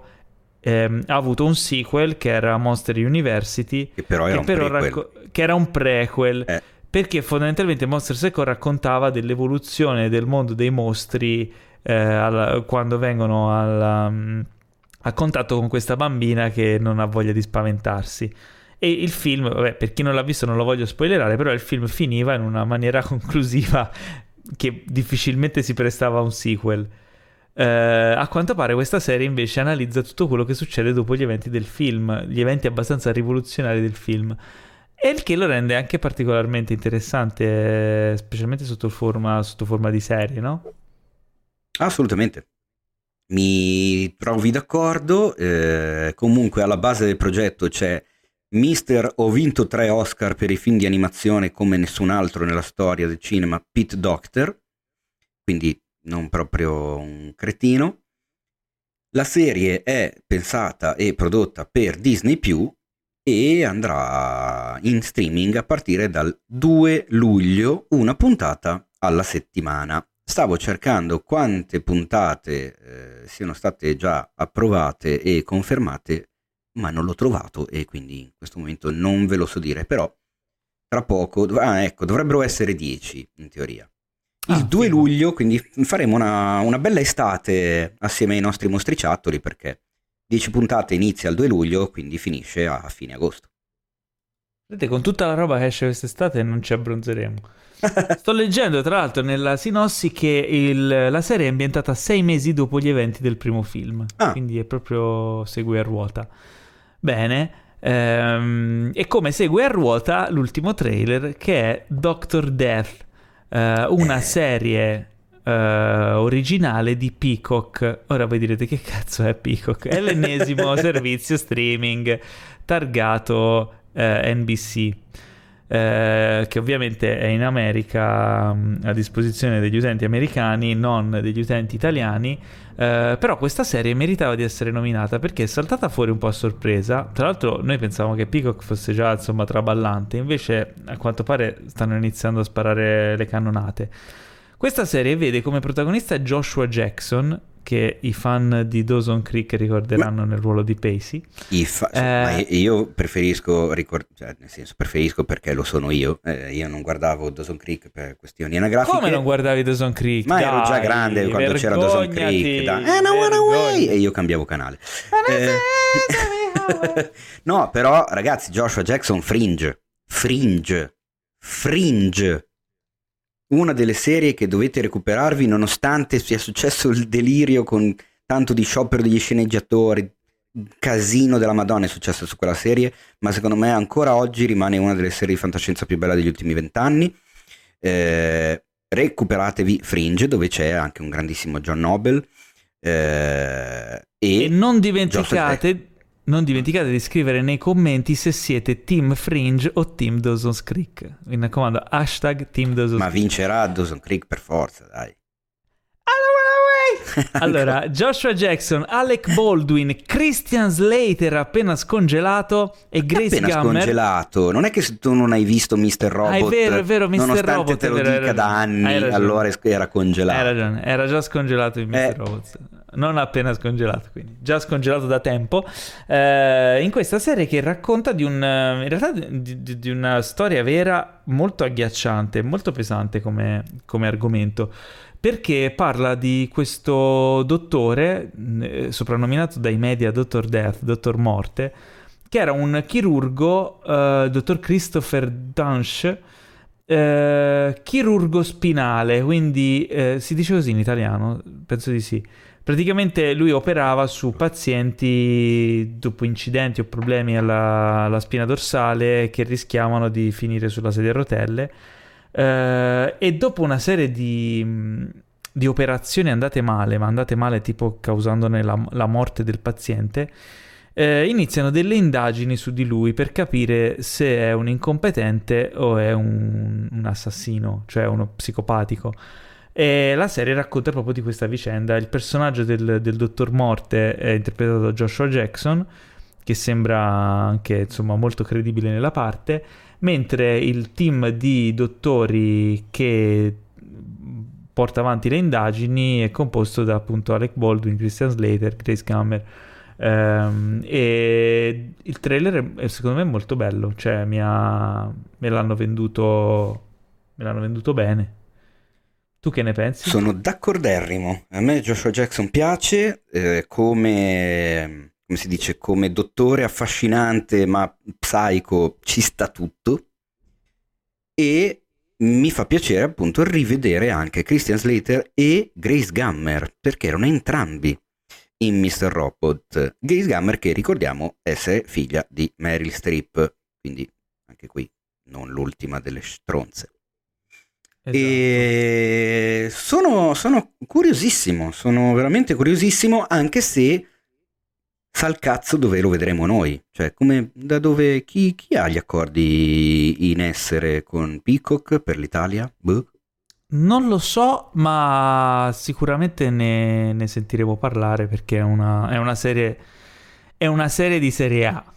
diciamo Esatto. così. Tra l'altro ricordiamo a tutti i nostri ascoltatori che Peacock è scritto attaccato, quindi non vuol dire pisello pisello, ma vuol dire ma vuol dire pavone, non è P Peacock, Cock. Peacock. è Peacock, è tutto attaccato. Non è un pisello a forma di P.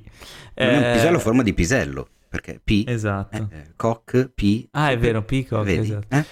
Ehm, Tu comunque pensa Teo, che se- la, la parola pavone è formata da due parole che distinte vogliono dire pisello, ma in- con due significati diversi. Guarda che è strana In sta italiano. cosa, eh. In italiano, chiaro. Beh, ma anche in inglese. P vuol dire pisello, il pisello nel, il pisello nel baccello.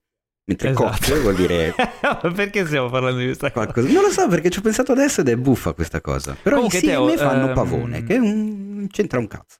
Un cazzo, Visto che eh, sei fan-. Ah. Eh, visto che sei fan di Joshua Jackson, volevo consigliarti una serie molto bella che si chiama Dawson's Creek. Passiamo ai trailer. Passiamo ai trailer. passiamo ai eh, trailer? Abbiamo ah, appena finito. Passiamo alle recensioni. No, Abbiamo finito i trailer. Paolo, cioè, Paolo, veramente, non- io non so Passiamo- che cosa... Alle Paolo non ce la fa da tutta la settimana! Recensioni, le recensioni le apriamo con un film ehm, molto bello. Probabilmente Qu- quale? uno dei, dei film d'animazione più Ah. belli del- dell'anno. Probabilmente il film d'animazione che potrebbe vincere l'Oscar l'anno prossimo. Attenzione! Secondo me. Mamma Eh, mia, ma stai se parlando ci- guarda- di Ultraman. Non sto parlando di Ultraman, No. anche se lo so che si poteva supporre. Sto parlando di I Mitchell contro le macchine. Che bello. Secondo me è in lizza per l'Oscar dell'anno prossimo e ci metterei su anche 5 euro, forse 10. Allora, innanzitutto devo immediatamente eh, fermarti qui Perché? con le tue così eh, velleità di Oscar eh, per l'anno prossimo. Perché non va in sala? No, perché allora eh, non, non- non è che non va in sala, probabilmente negli Stati Uniti ci è andato, ma bisogna vedere come saranno le regole dell'anno prossimo, perché eh, quest'anno è andata così, che accettavano anche i film eh, mh, andati in streaming per i quali era prevista un'uscita cinematografica. Ma non è che adesso da da in poi lo fanno tutti gli anni, bisogna ancora vedere se viene confermata la stessa cosa per l'anno prossimo. Quindi io ho Quindi è a dubbi, rischio, diciamo. Io ho un po' di Ah. dubbi in merito, però vediamo. Che brutta cosa. Magari sì, magari no, magari anche sti cazzi degli Oscar Ma- e tutto quanto, no? Chi se ne frega? Ma parliamo è del molto film. figo. Molto figo. Perché è figo? Allora, intanto eh, Sony Animation Studios. Esatto, intanto magari diciamo di cosa parla. Chi... Esatto, Sony Animation Studios produce, quindi vi ricorderete ultimamente per esempio ehm, Spider-Man Into the Spider-Verse, o anzi Spider-Man Un nuovo universo in italiano, quindi eh, da, da qui riprende un po' quello stile d'animazione molto originale. Eh, brevemente racconta di- della famiglia Mitchell mh, che e in particolare della, della figlia della la protagonista è la, è- la figlia grande della famiglia che sta per andare via a studiare eh, cinema perché lei è una è una diciamo aspirante eh, filmmaker eh, fanatica di, di YouTube di creare contenuti su YouTube quindi ha questa forte vena, vena artistica e creativa, eh, che però non è molto considerata dal padre. E quindi c'è questa. Cioè, il fulcro della storia fondamentalmente il rapporto padre-figlia e la, la voglia di lei di essere accettata e approvata in quello che fa da suo padre, che però è distratto da mille altre cose. Il padre si rende conto di, questa, mh, di questo problema e cerca di porre rimedio a modo suo, eh, invitandola ad accompagnarla in un road trip con tutta la famiglia verso il, il college. E questo road trip darà poi il via a una storia incredibile che coinvolge eh, intelligenza artificiale, robot che vogliono conquistare il pianeta e, e tutta una serie di assurdità eh, ben piacevoli, diciamo, da vedere e che arricchiscono l'umorismo della storia. No? Eh, per, non, per non svelare troppo, però Mhm. diciamo che c'è, c'è questo aspetto in cui una famiglia qualunque si trova alle prese con eh, le sorti dell'umanità. Tutto in chiave super stupida, comica, divertente, sopra le righe. Ma soprattutto in- con uno stile visivo ben giustificato da quello che è la passione di, di lei. Come si chiama il personaggio della ragazza? Ora Non Katie. mi ricordo. Katie, esatto. Il, il personaggio di Katie che ha questa passione che trasforma qualsiasi cosa in meme, in eh, montaggi strani, eccetera, diventa parte stessa del, um, dell'aspetto visivo del film. Ed è fatto secondo me con un gusto e dosato nel modo giusto da essere vincente.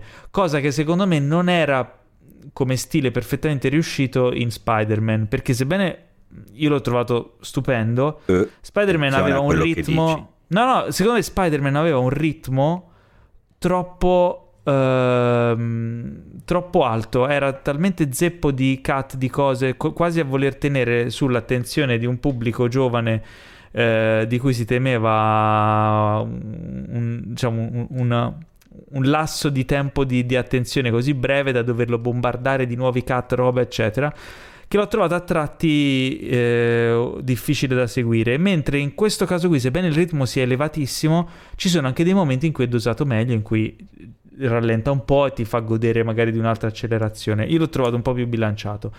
Però sono, sono curioso anche di sentire il parere di Teo, visto che l'hai visto anche tu, come abbiamo anticipato settimana scorsa. Allora, beh, a parte che non concordo sulla questione di Spider-Man, ma chi se ne frega, stiamo parlando di un altro film. Eh, I Mitchell contro le macchine mi ha divertito dall'inizio alla fine. Eh, ho trovato che ehm, mette in scena il eh, ormai consunto e ultra abusato problema del rapporto padre-figlia o padre-figlio, che è uno dei top dei, dei, dei to- topos, dei Oddio, aspetta, al plurale si dice topoi, al, uh, sì, ok, topos, più incredibilmente usati nella cinematografia statunitense, cioè pensateci e ve ne rendete conto da soli, la questione padre-figli è una roba devastante, talmente quanto, per quanto sia presente in una marea incredibile di film hollywoodiani. Ma qua lo svolge e lo sviluppa in maniera assolutamente originale, che riesce a essere divertente ma anche profonda, eh, che non cade mai nel pietismo, nel, nel, nel, compassionevole e che non ha paura di mettere come protagonisti dei fondamentalmente dei disagiati, degli outsider, eh, de, de, delle persone che non solo lei, non solo la ragazzina protagonista, diciamo, si sente inadeguata e incompresa, perché un po' tutti nella sua famiglia lo sono, compreso il cane. C'è anche un cane che, che non è normale, che non è, a, non è a posto, cioè ha dei problemi quel cazzo di cane e hanno un po' tutti dei problemi, ma è il loro bello, è la cosa bella, loro non sono, sono molto lontani dall'essere perfetti. E anche se cercano di esserlo come i loro vicini di casa, che sono sempre tutti perfettini anche quando devono combattere contro i robot che stanno cercando di conquistare il mondo, eh, loro a una certa chiaramente si rendono conto che non è la strada giusta quella di cercare la perfezione, quanto invece di volersi bene per quello che si è. I messaggi non sono, il messaggio non è solo questo, quello del film, questo è forse quello un po' più banalotto, sono, sono molteplici, ma sono appunto messi in scena con una freschezza, un'originalità, un'esplosione di colori e di vivacità di montaggio che non avevo mai visto prima. Mi ha ricordato per certi versi la mezza rivoluzione che portò al cinema e che poi rimase eh, un unicum, ma anche perché non, non, non puoi percorrerne eh, le orme, altrimenti fai una copia. Ma lo, mi ha ricordato molto lo stile di Scott Pilgrim vs. The World, per quest'idea di riempire lo schermo con animazioni, con animazione 2D, con eh, eh, come si dice, roba che sembra disegnata su, su, su, animata dalla carta in stop motion, mescolata all'animazione 3D, al computer. Cioè, c'è tutto questo mischione di roba che è fenomenale, è veramente fantastico. È ultra contemporaneo perché parla un linguaggio, mette in mezzo i meme, mette in mezzo i tormentoni, mette in mezzo i social, quindi siamo proprio 2021 spinto. E solo per questione, credo, di, di copyright eh, non tira in mezzo i nomi tipo Instagram e TikTok, ma è quello il mondo in cui, in cui si muovono i ragazzi e lei protagonista. Chiaramente è figa il fatto che lei comunque sia un amante del cinema, un aspirante filmmaker, anche perché la cosa fa in modo di infarcire il film di citazioni a nastro, da qualunque cosa, dalla madre che a un certo punto si trasforma nella sposa di Kill Bill, a lei che ha i calzini con la stessa fantasia del tappeto di Shining, a miliardi di altre cose eh, buttate dentro e ha invece secondo me a livello di ritmo ha lui un, un, problema ma nel senso che e ho scoperto di non essere l'unico più o meno praticamente allo stesso punto del film anche altri due miei amici hanno avuto la stessa cosa ci siamo confrontati e ne abbiamo riso eh, il film mi stava piacendo un casino a un certo punto ho sentito un momento di stanca verso il secondo atto e mi sono trovato a guardare quanto mancasse. Perché ho detto, cazzo, però mi sembra un po' lunghetto. E mi sono accorto che ero praticamente a metà. E in quel momento ho detto, porco cane, ma quant- quanta roba ancora devono raccontare in sto film qui. Da quel momento in poi non me ne sono più reso conto della lunghezza.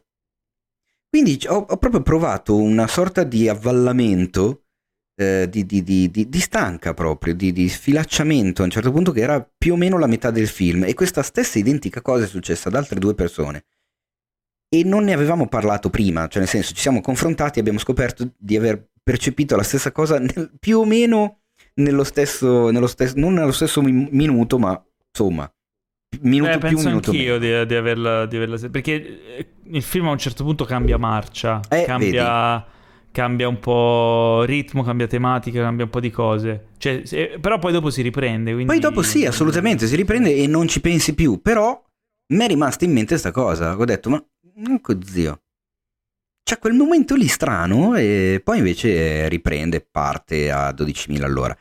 Nel caso, se vi interessa leggere qualcosa di scritto, trovate su cinefax.it la recensione del film a cura di Eris Celentano e eh, non lo so, è uno di quei film di animazione che quando finisci di vederlo dici vorrei più film di questo tipo. Cioè vorrei che Sì. venissero copiati eh, quest- questi film e non altri. Perché l'ho trovato veramente originale in- sotto tantissimi aspetti e, e- è, è pieno di qualità. Ecco, cioè ti innamori fondamentalmente poi dei personaggi nonostante vivano delle avventure oltre il credibile, cioè veramente succede della roba che è più che surreale, cioè la, la- la- la storia non è assolutamente credibile e ancorata alla realtà, anzi, ed è anche una cosa abbastanza inaspettata, cioè il film sembra iniziare in- andando verso una direzione, ma poi improvvisamente sterza in maniera improvvisa e totalmente folle. Nel giro, tra l'altro, di pochissimo, perché anche lì non è che ci mette molto a succedere la, la catastrofe. Cioè, su- succede in una, ve- a una velocità impressionante. Tra l'altro il film è prodotto da, da Phil Lord e Chris Miller, quindi sempre loro Eh sì. che avevano prodotto già eh, Spider-Man. E eh, io ho ascoltato un'intervista a Michael Rianda, che è il regista e, eh, e tra gli sceneggiatori del film, nonché essere la voce del fratellino Aaron eh, e credo forse anche del cane. Ehm, lui... Fratellino, che tra l'altro, è- è- ricordiamolo, è più piccolo della protagonista adolescente, ma ha una voce profondissima, che è una cosa che... Perché è la voce del regista. Eh, è una cosa che mi ha fatto ridere da subito. ho detto, ma che cazzo di scelta strana è? Perché vedi questo bambino che parla in questa maniera. E dici, vabbè, Praticamente ne- nell'intervista lui raccontava che mh, è stato un po' un sogno perché per chi viene dall'animazione, eh, per, per gli animatori così, eh, spesso è la norma proporre delle cose eh, super estreme, divertenti, esagerate, che poi gli vengono puntualmente rifiutate dagli studios, eccetera. Invece in questo caso più proponeva cose esagerate, più gliele accettavano, perché dietro c'era proprio quell'intento di fare qualcosa di, di forte, no? di rivoluzionario, di sopra le righe, di spingere, come era stato fatto già per Spider-Man. E- ed è un approccio effettivamente nuovo. Lui dice che tra gli animatori ultimamente si era diffusa un po' il, modo di dire che, che ormai i film d'animazione erano fatti tutti con le saponette, intendendo tutta la tipologia di animazione di, tipo de- della Pixar, no? Tutti i personaggi sembrano fatti di saponette, Mm. cioè sono tutti le facce, i, corpi, le cose sono tutti lisci, c'è quel, c'è quel trend lì, no? Loro invece hanno fatto dei personaggi sporchi, nel senso eh, spigolosi, col naso storto, con delle fattezze più da essere umano, da essere umano imperfetto. E questo lo rende accattivante, li rende più espressivi, rende il tutto più fresco. Secondo me è un'ottima eh, scelta artistica, è un ottimo trend e spero che ne seguiranno altri e che anche altri studios eh, prendano ispirazione da quello che sta facendo Sony perché è una ventata d'aria fresca nel mondo dell'animazione, almeno l'altro io- dell'animazione americana. Mi auguravo che anche Spider-Man Into the Spider-Verse potesse dare il via a un nuovo trend perché quel tipo di animazione mi era piaciuta tantissimo.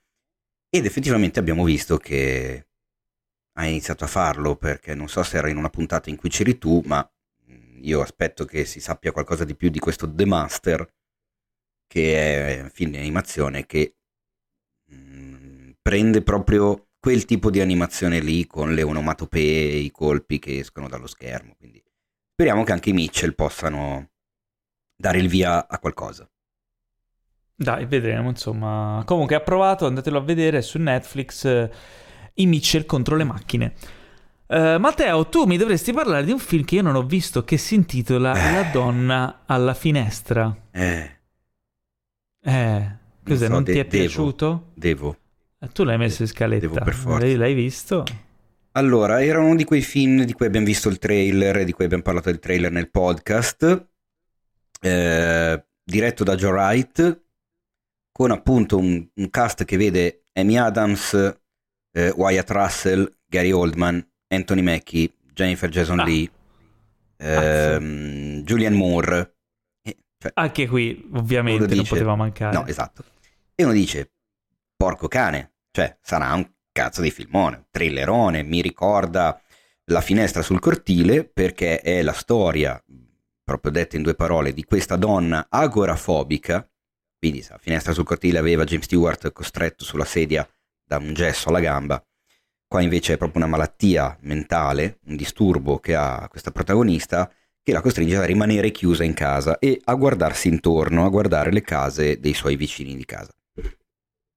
Arrivano dei vicini nuovi, proprio i suoi dirimpettai, e lei comincia a, chiaramente, non, ha nient'altro da fare, eh, lei fa tra l'altro la psicologa, quindi riceve in casa i suoi clienti e riceve in casa anche il suo terapeuta, perché lei chiaramente è in cura lei stessa, comincia a interessarsi alla vita di questi vicini, di nuovi vicini di casa che vengono a vivere davanti a lei, ma succedono delle cose molto strane, molto molto strane. Lega con il figlio dei vicini di casa, lega con la moglie del, del- del- diciamo del, padre di questo figlio che ha conosciuto, il padre è interpretato da Gary Oldman, ma c'è qualcosa che non quadra e a un certo punto tu non capisci se appunto è quello che vedi è tutto vero, è una sua allucinazione, una sua eh, ri- ri- ri- come si dice, ri- rivoluzione della realtà,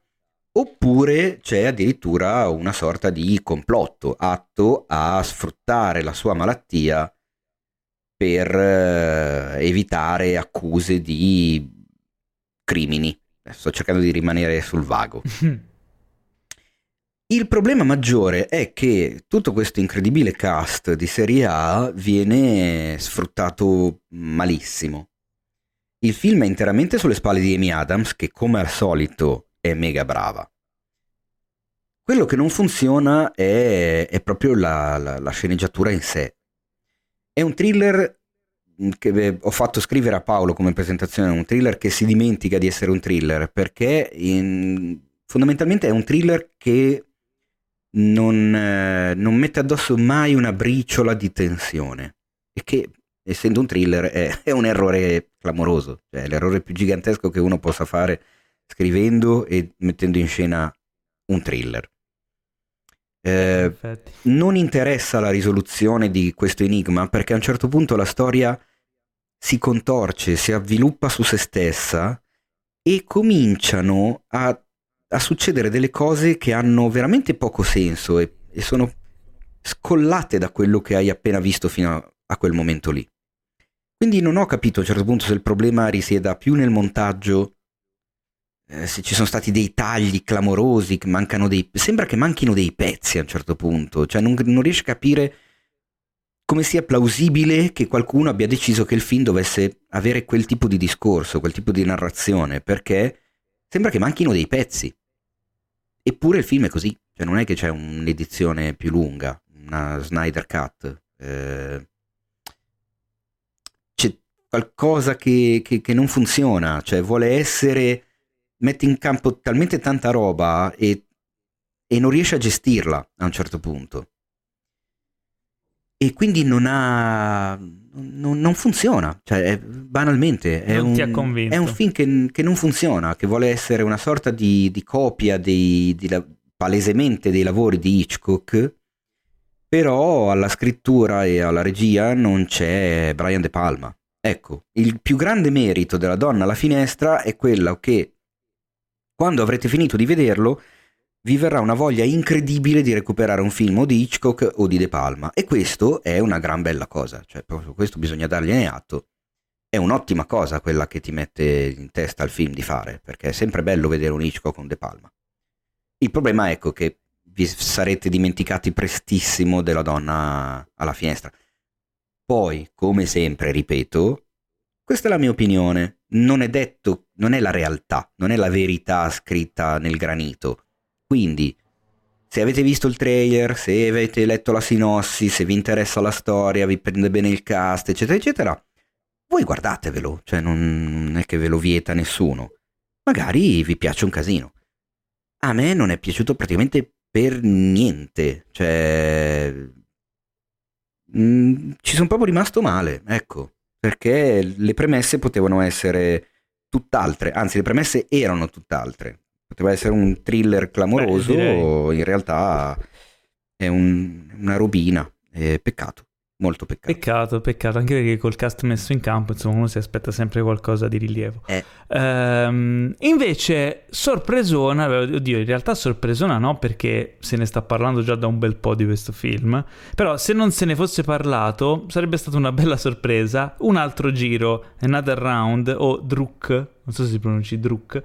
eh, questo film di Thomas Vinterberg con eh, protagonista Mads Mikkelsen che racconta del bizzarro esperimento di quattro amici ehm, insegnanti delle superiori in, eh, in Danimarca eh, che dopo aver letto di un articolo che parlava appunto di un esperimento cui, di una ricerca anzi in cui eh, un, eh, un ricercatore aveva definito il fatto che i neonati nascono con lo 0,05% di alcol nel sangue e quindi questo potrebbe essere lo- la situazione mh, migliore per la, per la psiche umana di vivere, di sviluppare connessioni, di, eh, di, diciamo eh, interagire anche col prossimo e di sbloccare le proprie potenzialità.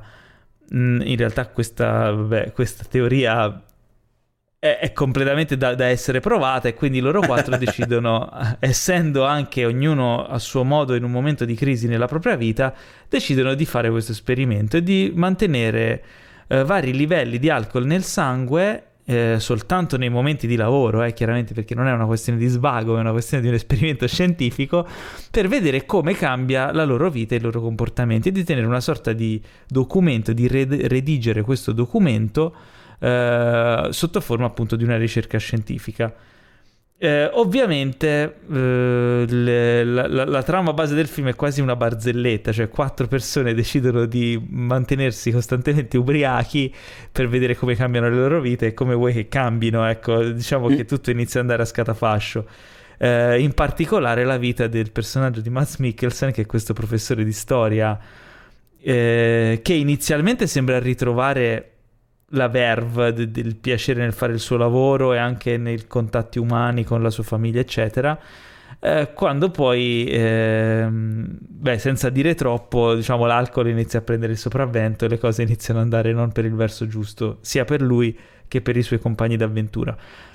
E il bello di questo film ehm, è proprio il modo in cui riesce a partire quasi dal- da un concept da barzelletta arrivare però a raccontare il, il dramma umano di queste persone che è associato un po' anche con il dramma umano di chiunque di noi si trovi a un certo punto a vivere la propria vita in un binario prestabilito e nel quasi arrivare al punto da non riconoscere più chi si è diventati rispetto a chi eravamo quando eravamo giovani o quando avevamo eh, mille sogni, mille cose per la testa. E in questo film l'alcol non fa altro che essere un, un monito o comunque un, un elemento che permette a loro di ritrovare momentaneamente se stessi fino a un certo punto, o comunque di riscoprire che cos'è che li rende vivi. E mm, mi è piaciuto molto come vengono sviluppati questi personaggi, come l'elemento alcol in realtà poi serve a, a far venire fuori, far venire a galla il dramma di ciascuno, eh, la parabola di ciascuno e, mm, e allo stesso tempo mi è piaciuto molto lo stile visivo che, che è dato al film. Il film è quasi tutto girato a spalla, un- con uno stile molto, molto naturale, molto... ehm, ti fa sentire lì, non è mai preponderante, però allo stesso tempo è stiloso eh, ed è perfetto per raccontare questa storia. Mm, inoltre, parallelamente viene raccontata anche la storia degli studenti che si interfacciano con loro, quindi c'è anche una doppia narrazione, no? Perché loro sono adulti che comunque per lavoro si devono interfacciare con, con i giovani, devono dare l'esempio a una generazione più giovane e come possono dare l'esempio se loro stessi non stanno vivendo la loro vita come vorrebbero viverla o come dovrebbero viverla al meglio. Quindi si creano tutta una serie di, di situazioni e di, di layer di narrazione e di sviluppo dei personaggi che lo rendono, secondo me, molto interessante. È uno di quei film che lì per lì lo guardi, eh, ti lasci, insomma, lasci scorrere tutti gli eventi del film, lo guardi così, però poi dopo continui a pensarci. Il vero film avviene nel tuo cervello dopo che l'hai visto, dove inizi a considerare quello che è successo a loro e cosa potrebbe succedere a te o comunque alcune cose che magari fanno parte del tuo vissuto vengono stimolate da quello che hai visto. Secondo me è il vero potere di, di questo film. Quindi è un film che mh, straconsiglio ed è in sala adesso, quindi non perdetevelo assolutamente. Se riuscite a vederlo in originale, meglio, tra virgolette, perché secondo me c'è un allora, è in, è in, svedese e danese il film, quindi io non parlo né danese né svedese, Teo nemmeno. quindi diciamo che è bello vedere parlare Mads Mikkelsen in lingua, nella sua lingua, e gli attori sono molto bravi nell'interpretazione, però non è che possiamo capire cosa stanno dicendo. E secondo me i sottotitoli si trovano spesso nella difficoltà di tradurre delle battute o delle... Cioè, vediamo delle scene in cui loro si divertono tantissimo con degli scambi di dialoghi che però nei sottotitoli non rendono l'idea, cioè non mi fanno ridere neanche un quarto di quello che stanno ridendo loro, quindi mi sento che mi sto perdendo qualcosa. Sicuramente mm. ci saranno giochi di parole o riferimenti alla loro cultura che non si possono tradurre, che è un peccato. Ehm, quindi, boh, non lo so, però nel suo complesso il film eh, regge comunque, quindi non, non va perduto, diciamo, il, il, la potenza del film non viene persa nella traduzione. Tu, Teo, cosa ne pensi? Concordi con la mia visione? Di che? No, di un altro giro. Tu non l'hai visto? No. Ah, ero convinto che tu l'avessi visto. No. Allora, hai domande? Eh... Bah, no, in realtà, mm, nel senso, è, è, quasi come se l'avessi visto, perché ne ho sentito parlare veramente tanto. Ho letto la recensione del Dio Guardi sul sito, che potete trovare perché l'ha visto al Toronto Film Festival. C'è stata anche la recensione di Domenico Palestre dal Roma Film Fest, quindi eh, qua praticamente è quasi come se l'avessi visto. Non so cosa chiederti, mi verrebbe da chiederti se ma la so già la risposta. Però tu hai detto lo stile, molta macchina a mano, ricordiamo che Winterberg eh, nel 95 scrisse assieme a Lars von Trier eh, il manifesto del Dogma 95 e non comma 74 come ha detto Gio Pizzi qualche settimana. Cos'è comma 74? Non lo so, è Gio Pizzi che se ne era uscito con questa cosa qua del comma 74 al posto di Dogma 95. Vabbè, ma è Gio Pizzi che ci devi fare. E, um, quindi ci sta che ci, stia, che ci sia la macchina a mano, cioè nel senso, evidentemente anche se sì, non seguono molto raffinata però, tutto eh. il dogma, ecco, mo, qualcosina di, di, di, come si dice, qualche elemento eh, rimane ancora presente nel, nello stile. No, per me, guarda, visivamente è uno stile che a me piace un casino. Infatti, fotografia mi è piaciuta tantissimo. Però è uno stile che piace a me. Cioè, personale, posso capire che magari un altro non è che non gli piace, ma lo trova indifferente. Io invece quando vedo la macchina a mano usata così mi, mi emoziona, mi piace, mi, mi, fa sentire un senso di naturalezza, di, di essere lì. Però allo stesso tempo è molto curata perché le immagini sono curate, cioè non è una macchina a mano sporca è sporca nel movimento, ma è curata nell'immagine. E, e specialmente il finale, cioè, visivamente c'è un finale che è fantastico, che è veramente bello. Quindi, al di là che sia i vostri gusti, comunque è un gran film. Eh, straconsigliato. E niente, arriviamo in chiusura con l'ultima recensione iper rapida, come sono rapidi gli episodi di Love, Death and Robots, che è arrivata alla stagione 2, che io non ho ancora visto, ma sicuramente vedrò. Matteo già l'ha vista. Te la sei già sparata tutta? E certo, caro mio. Sono quanti episodi? 8? Questa volta sono solo 8 rispetto ai 18 della prima stagione. Eh, cambiando poi le cose, io che ai tempi della prima stagione scrissi un articolo con la mini recensione di tutti i 18 i cortometraggi, eh, mi spiace, ma a questo giro non ho tempo di fare neanche quella per 8, che sono meno della metà, e cambiano i tempi e purtroppo va così. E quindi ne parlo nel podcast.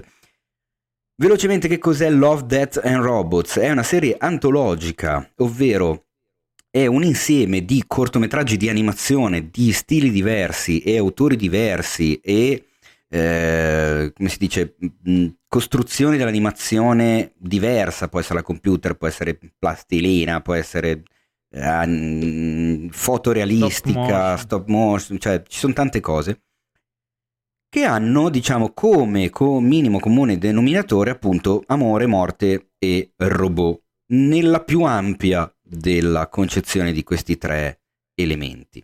Perché dico nella più ampia? Tra l'altro in produzione c'è un certo David Fincher, quindi insomma. Perché dico nella più ampia? Perché secondo me questi otto episodi mediamente mi hanno convinto meno rispetto ai 18 della prima stagione. Ah. Eh sì.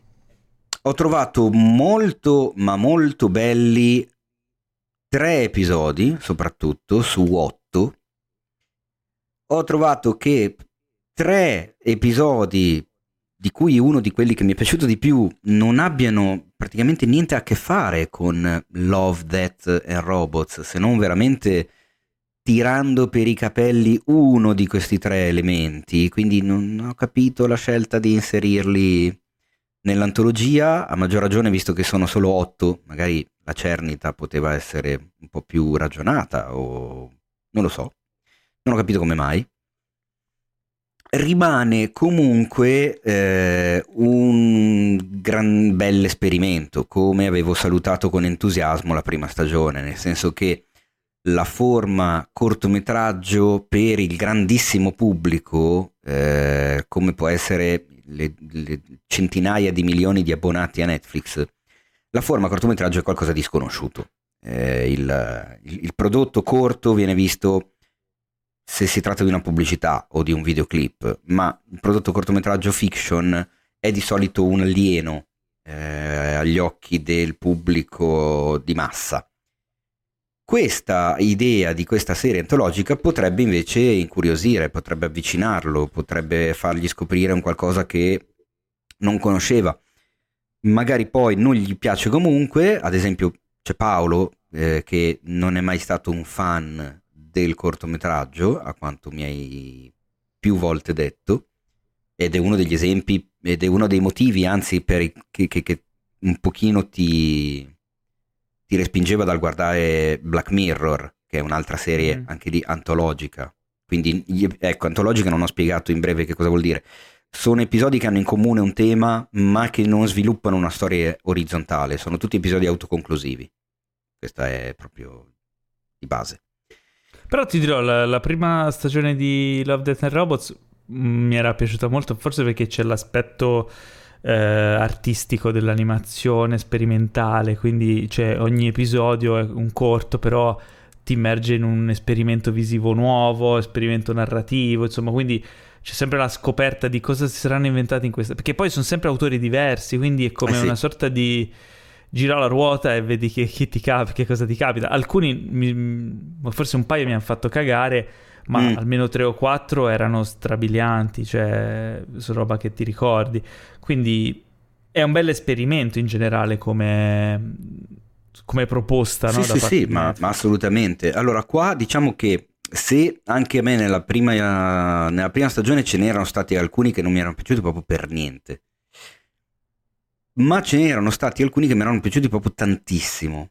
Qua diciamo che me- come media siamo un po' più in alto ma non... ce n'è forse uno che ha, che ha, spiccato proprio tanto, almeno a parere mio, ripeto.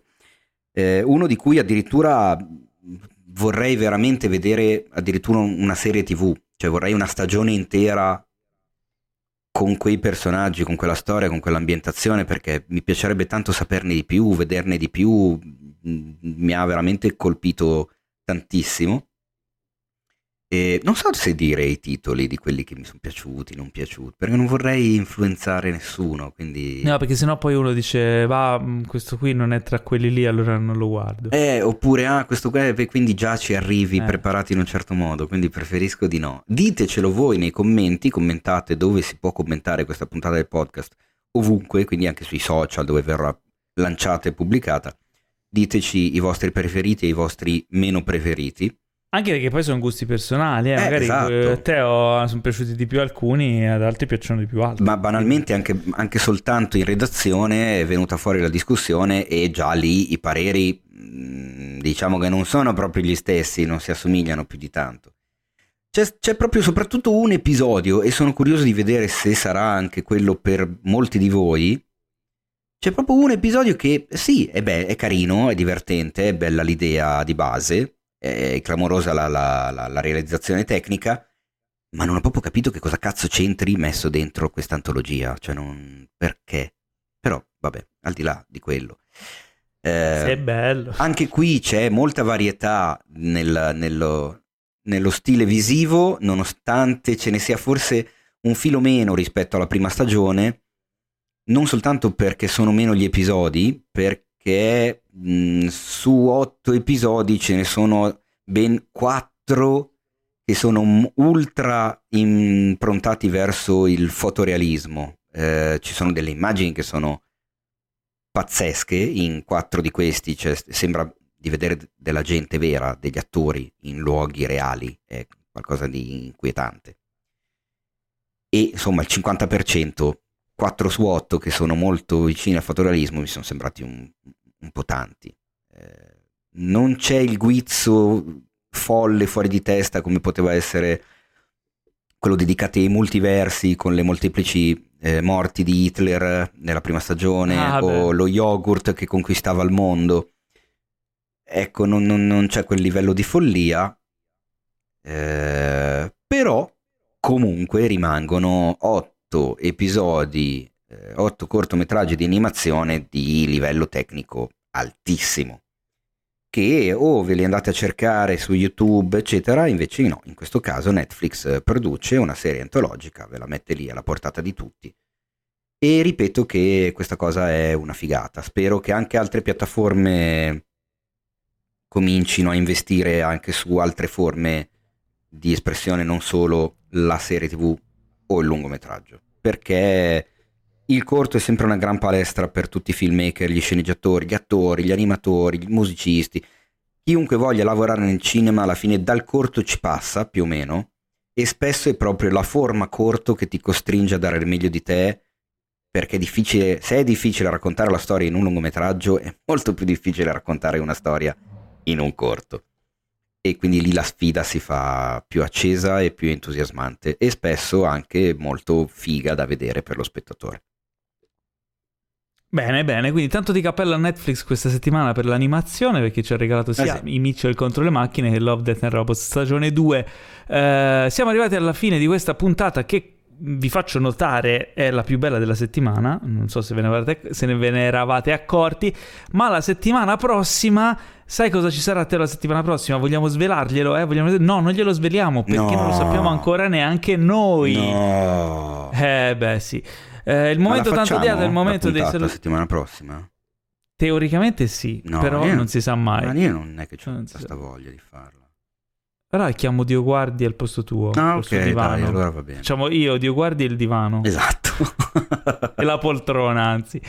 Eh, il momento dei saluti. Eh, ricordatevi di iscrivervi dove ci si può iscrivere, di attivare le notifiche a campanella dove si può campanellare. Ricordatevi che Cinefax è anche un sito bellissimo. Dovete aggiungere .it su andate dovunque, lo trovate sul vostro browser e andate anche a cercarci su Instagram at cinefax.it dove potete anche inviare i vostri messaggi per la posta del cuore o le vostre domande per la domandona della settimana.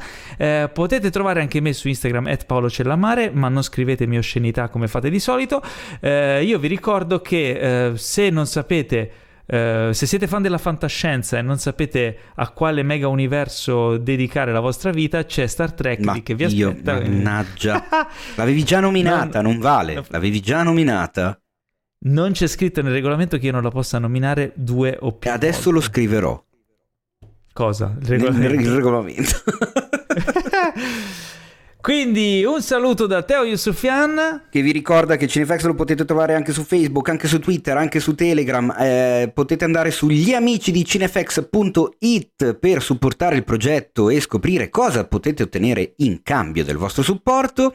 Eh, ci trovate anche su LinkedIn, ci trovate anche su TikTok, ci trovate un po' dappertutto. Basta che voi, se voi googolate Cinefax, vi assicuro che vi viene fuori una marea di roba. Eh, scommettiamo? Facciamo una scommessina? Voi provate, poi mi raccontate che cosa vi è venuto fuori. In ogni caso, ragazzi, puntata 111, quindi vi voglio bene da 111 puntate un po' di più di quanto vi volessi prima e vi prometto che uscirò da questo mio piccolo tunnel di, e- e- e- di- di- di- di stravoltaggine e stanchezza che mi sta avvolgendo, forse complice questa strana primavera tardiva eh, che, che non, che non arriva più e io in testa ho una marea di roba, voi non avete la più pallida idea di quanta roba deve ancora arrivare su Cinefax, quindi a lei che sarà sempre meglio. Fate i bravi. E- E ciao ne. c- ah, ciao, ne bravo. No, e Eh, ciao virgola ne NH. Ok, ok, va bene. Eh, E io vi saluto invece così. Ah, intanto ricordatevi di firmare la petizione per mandare in vacanza Teo, eh. Chiusa parentesi. Ma dove la trovo? non Eh, esiste, non, non dire Esiste, esiste, non dire esiste, fake esiste, news, esiste. non Un saluto anche da me, Paolo news, contro le Lunga vita e prosperità e I don't wanna wait. No, no,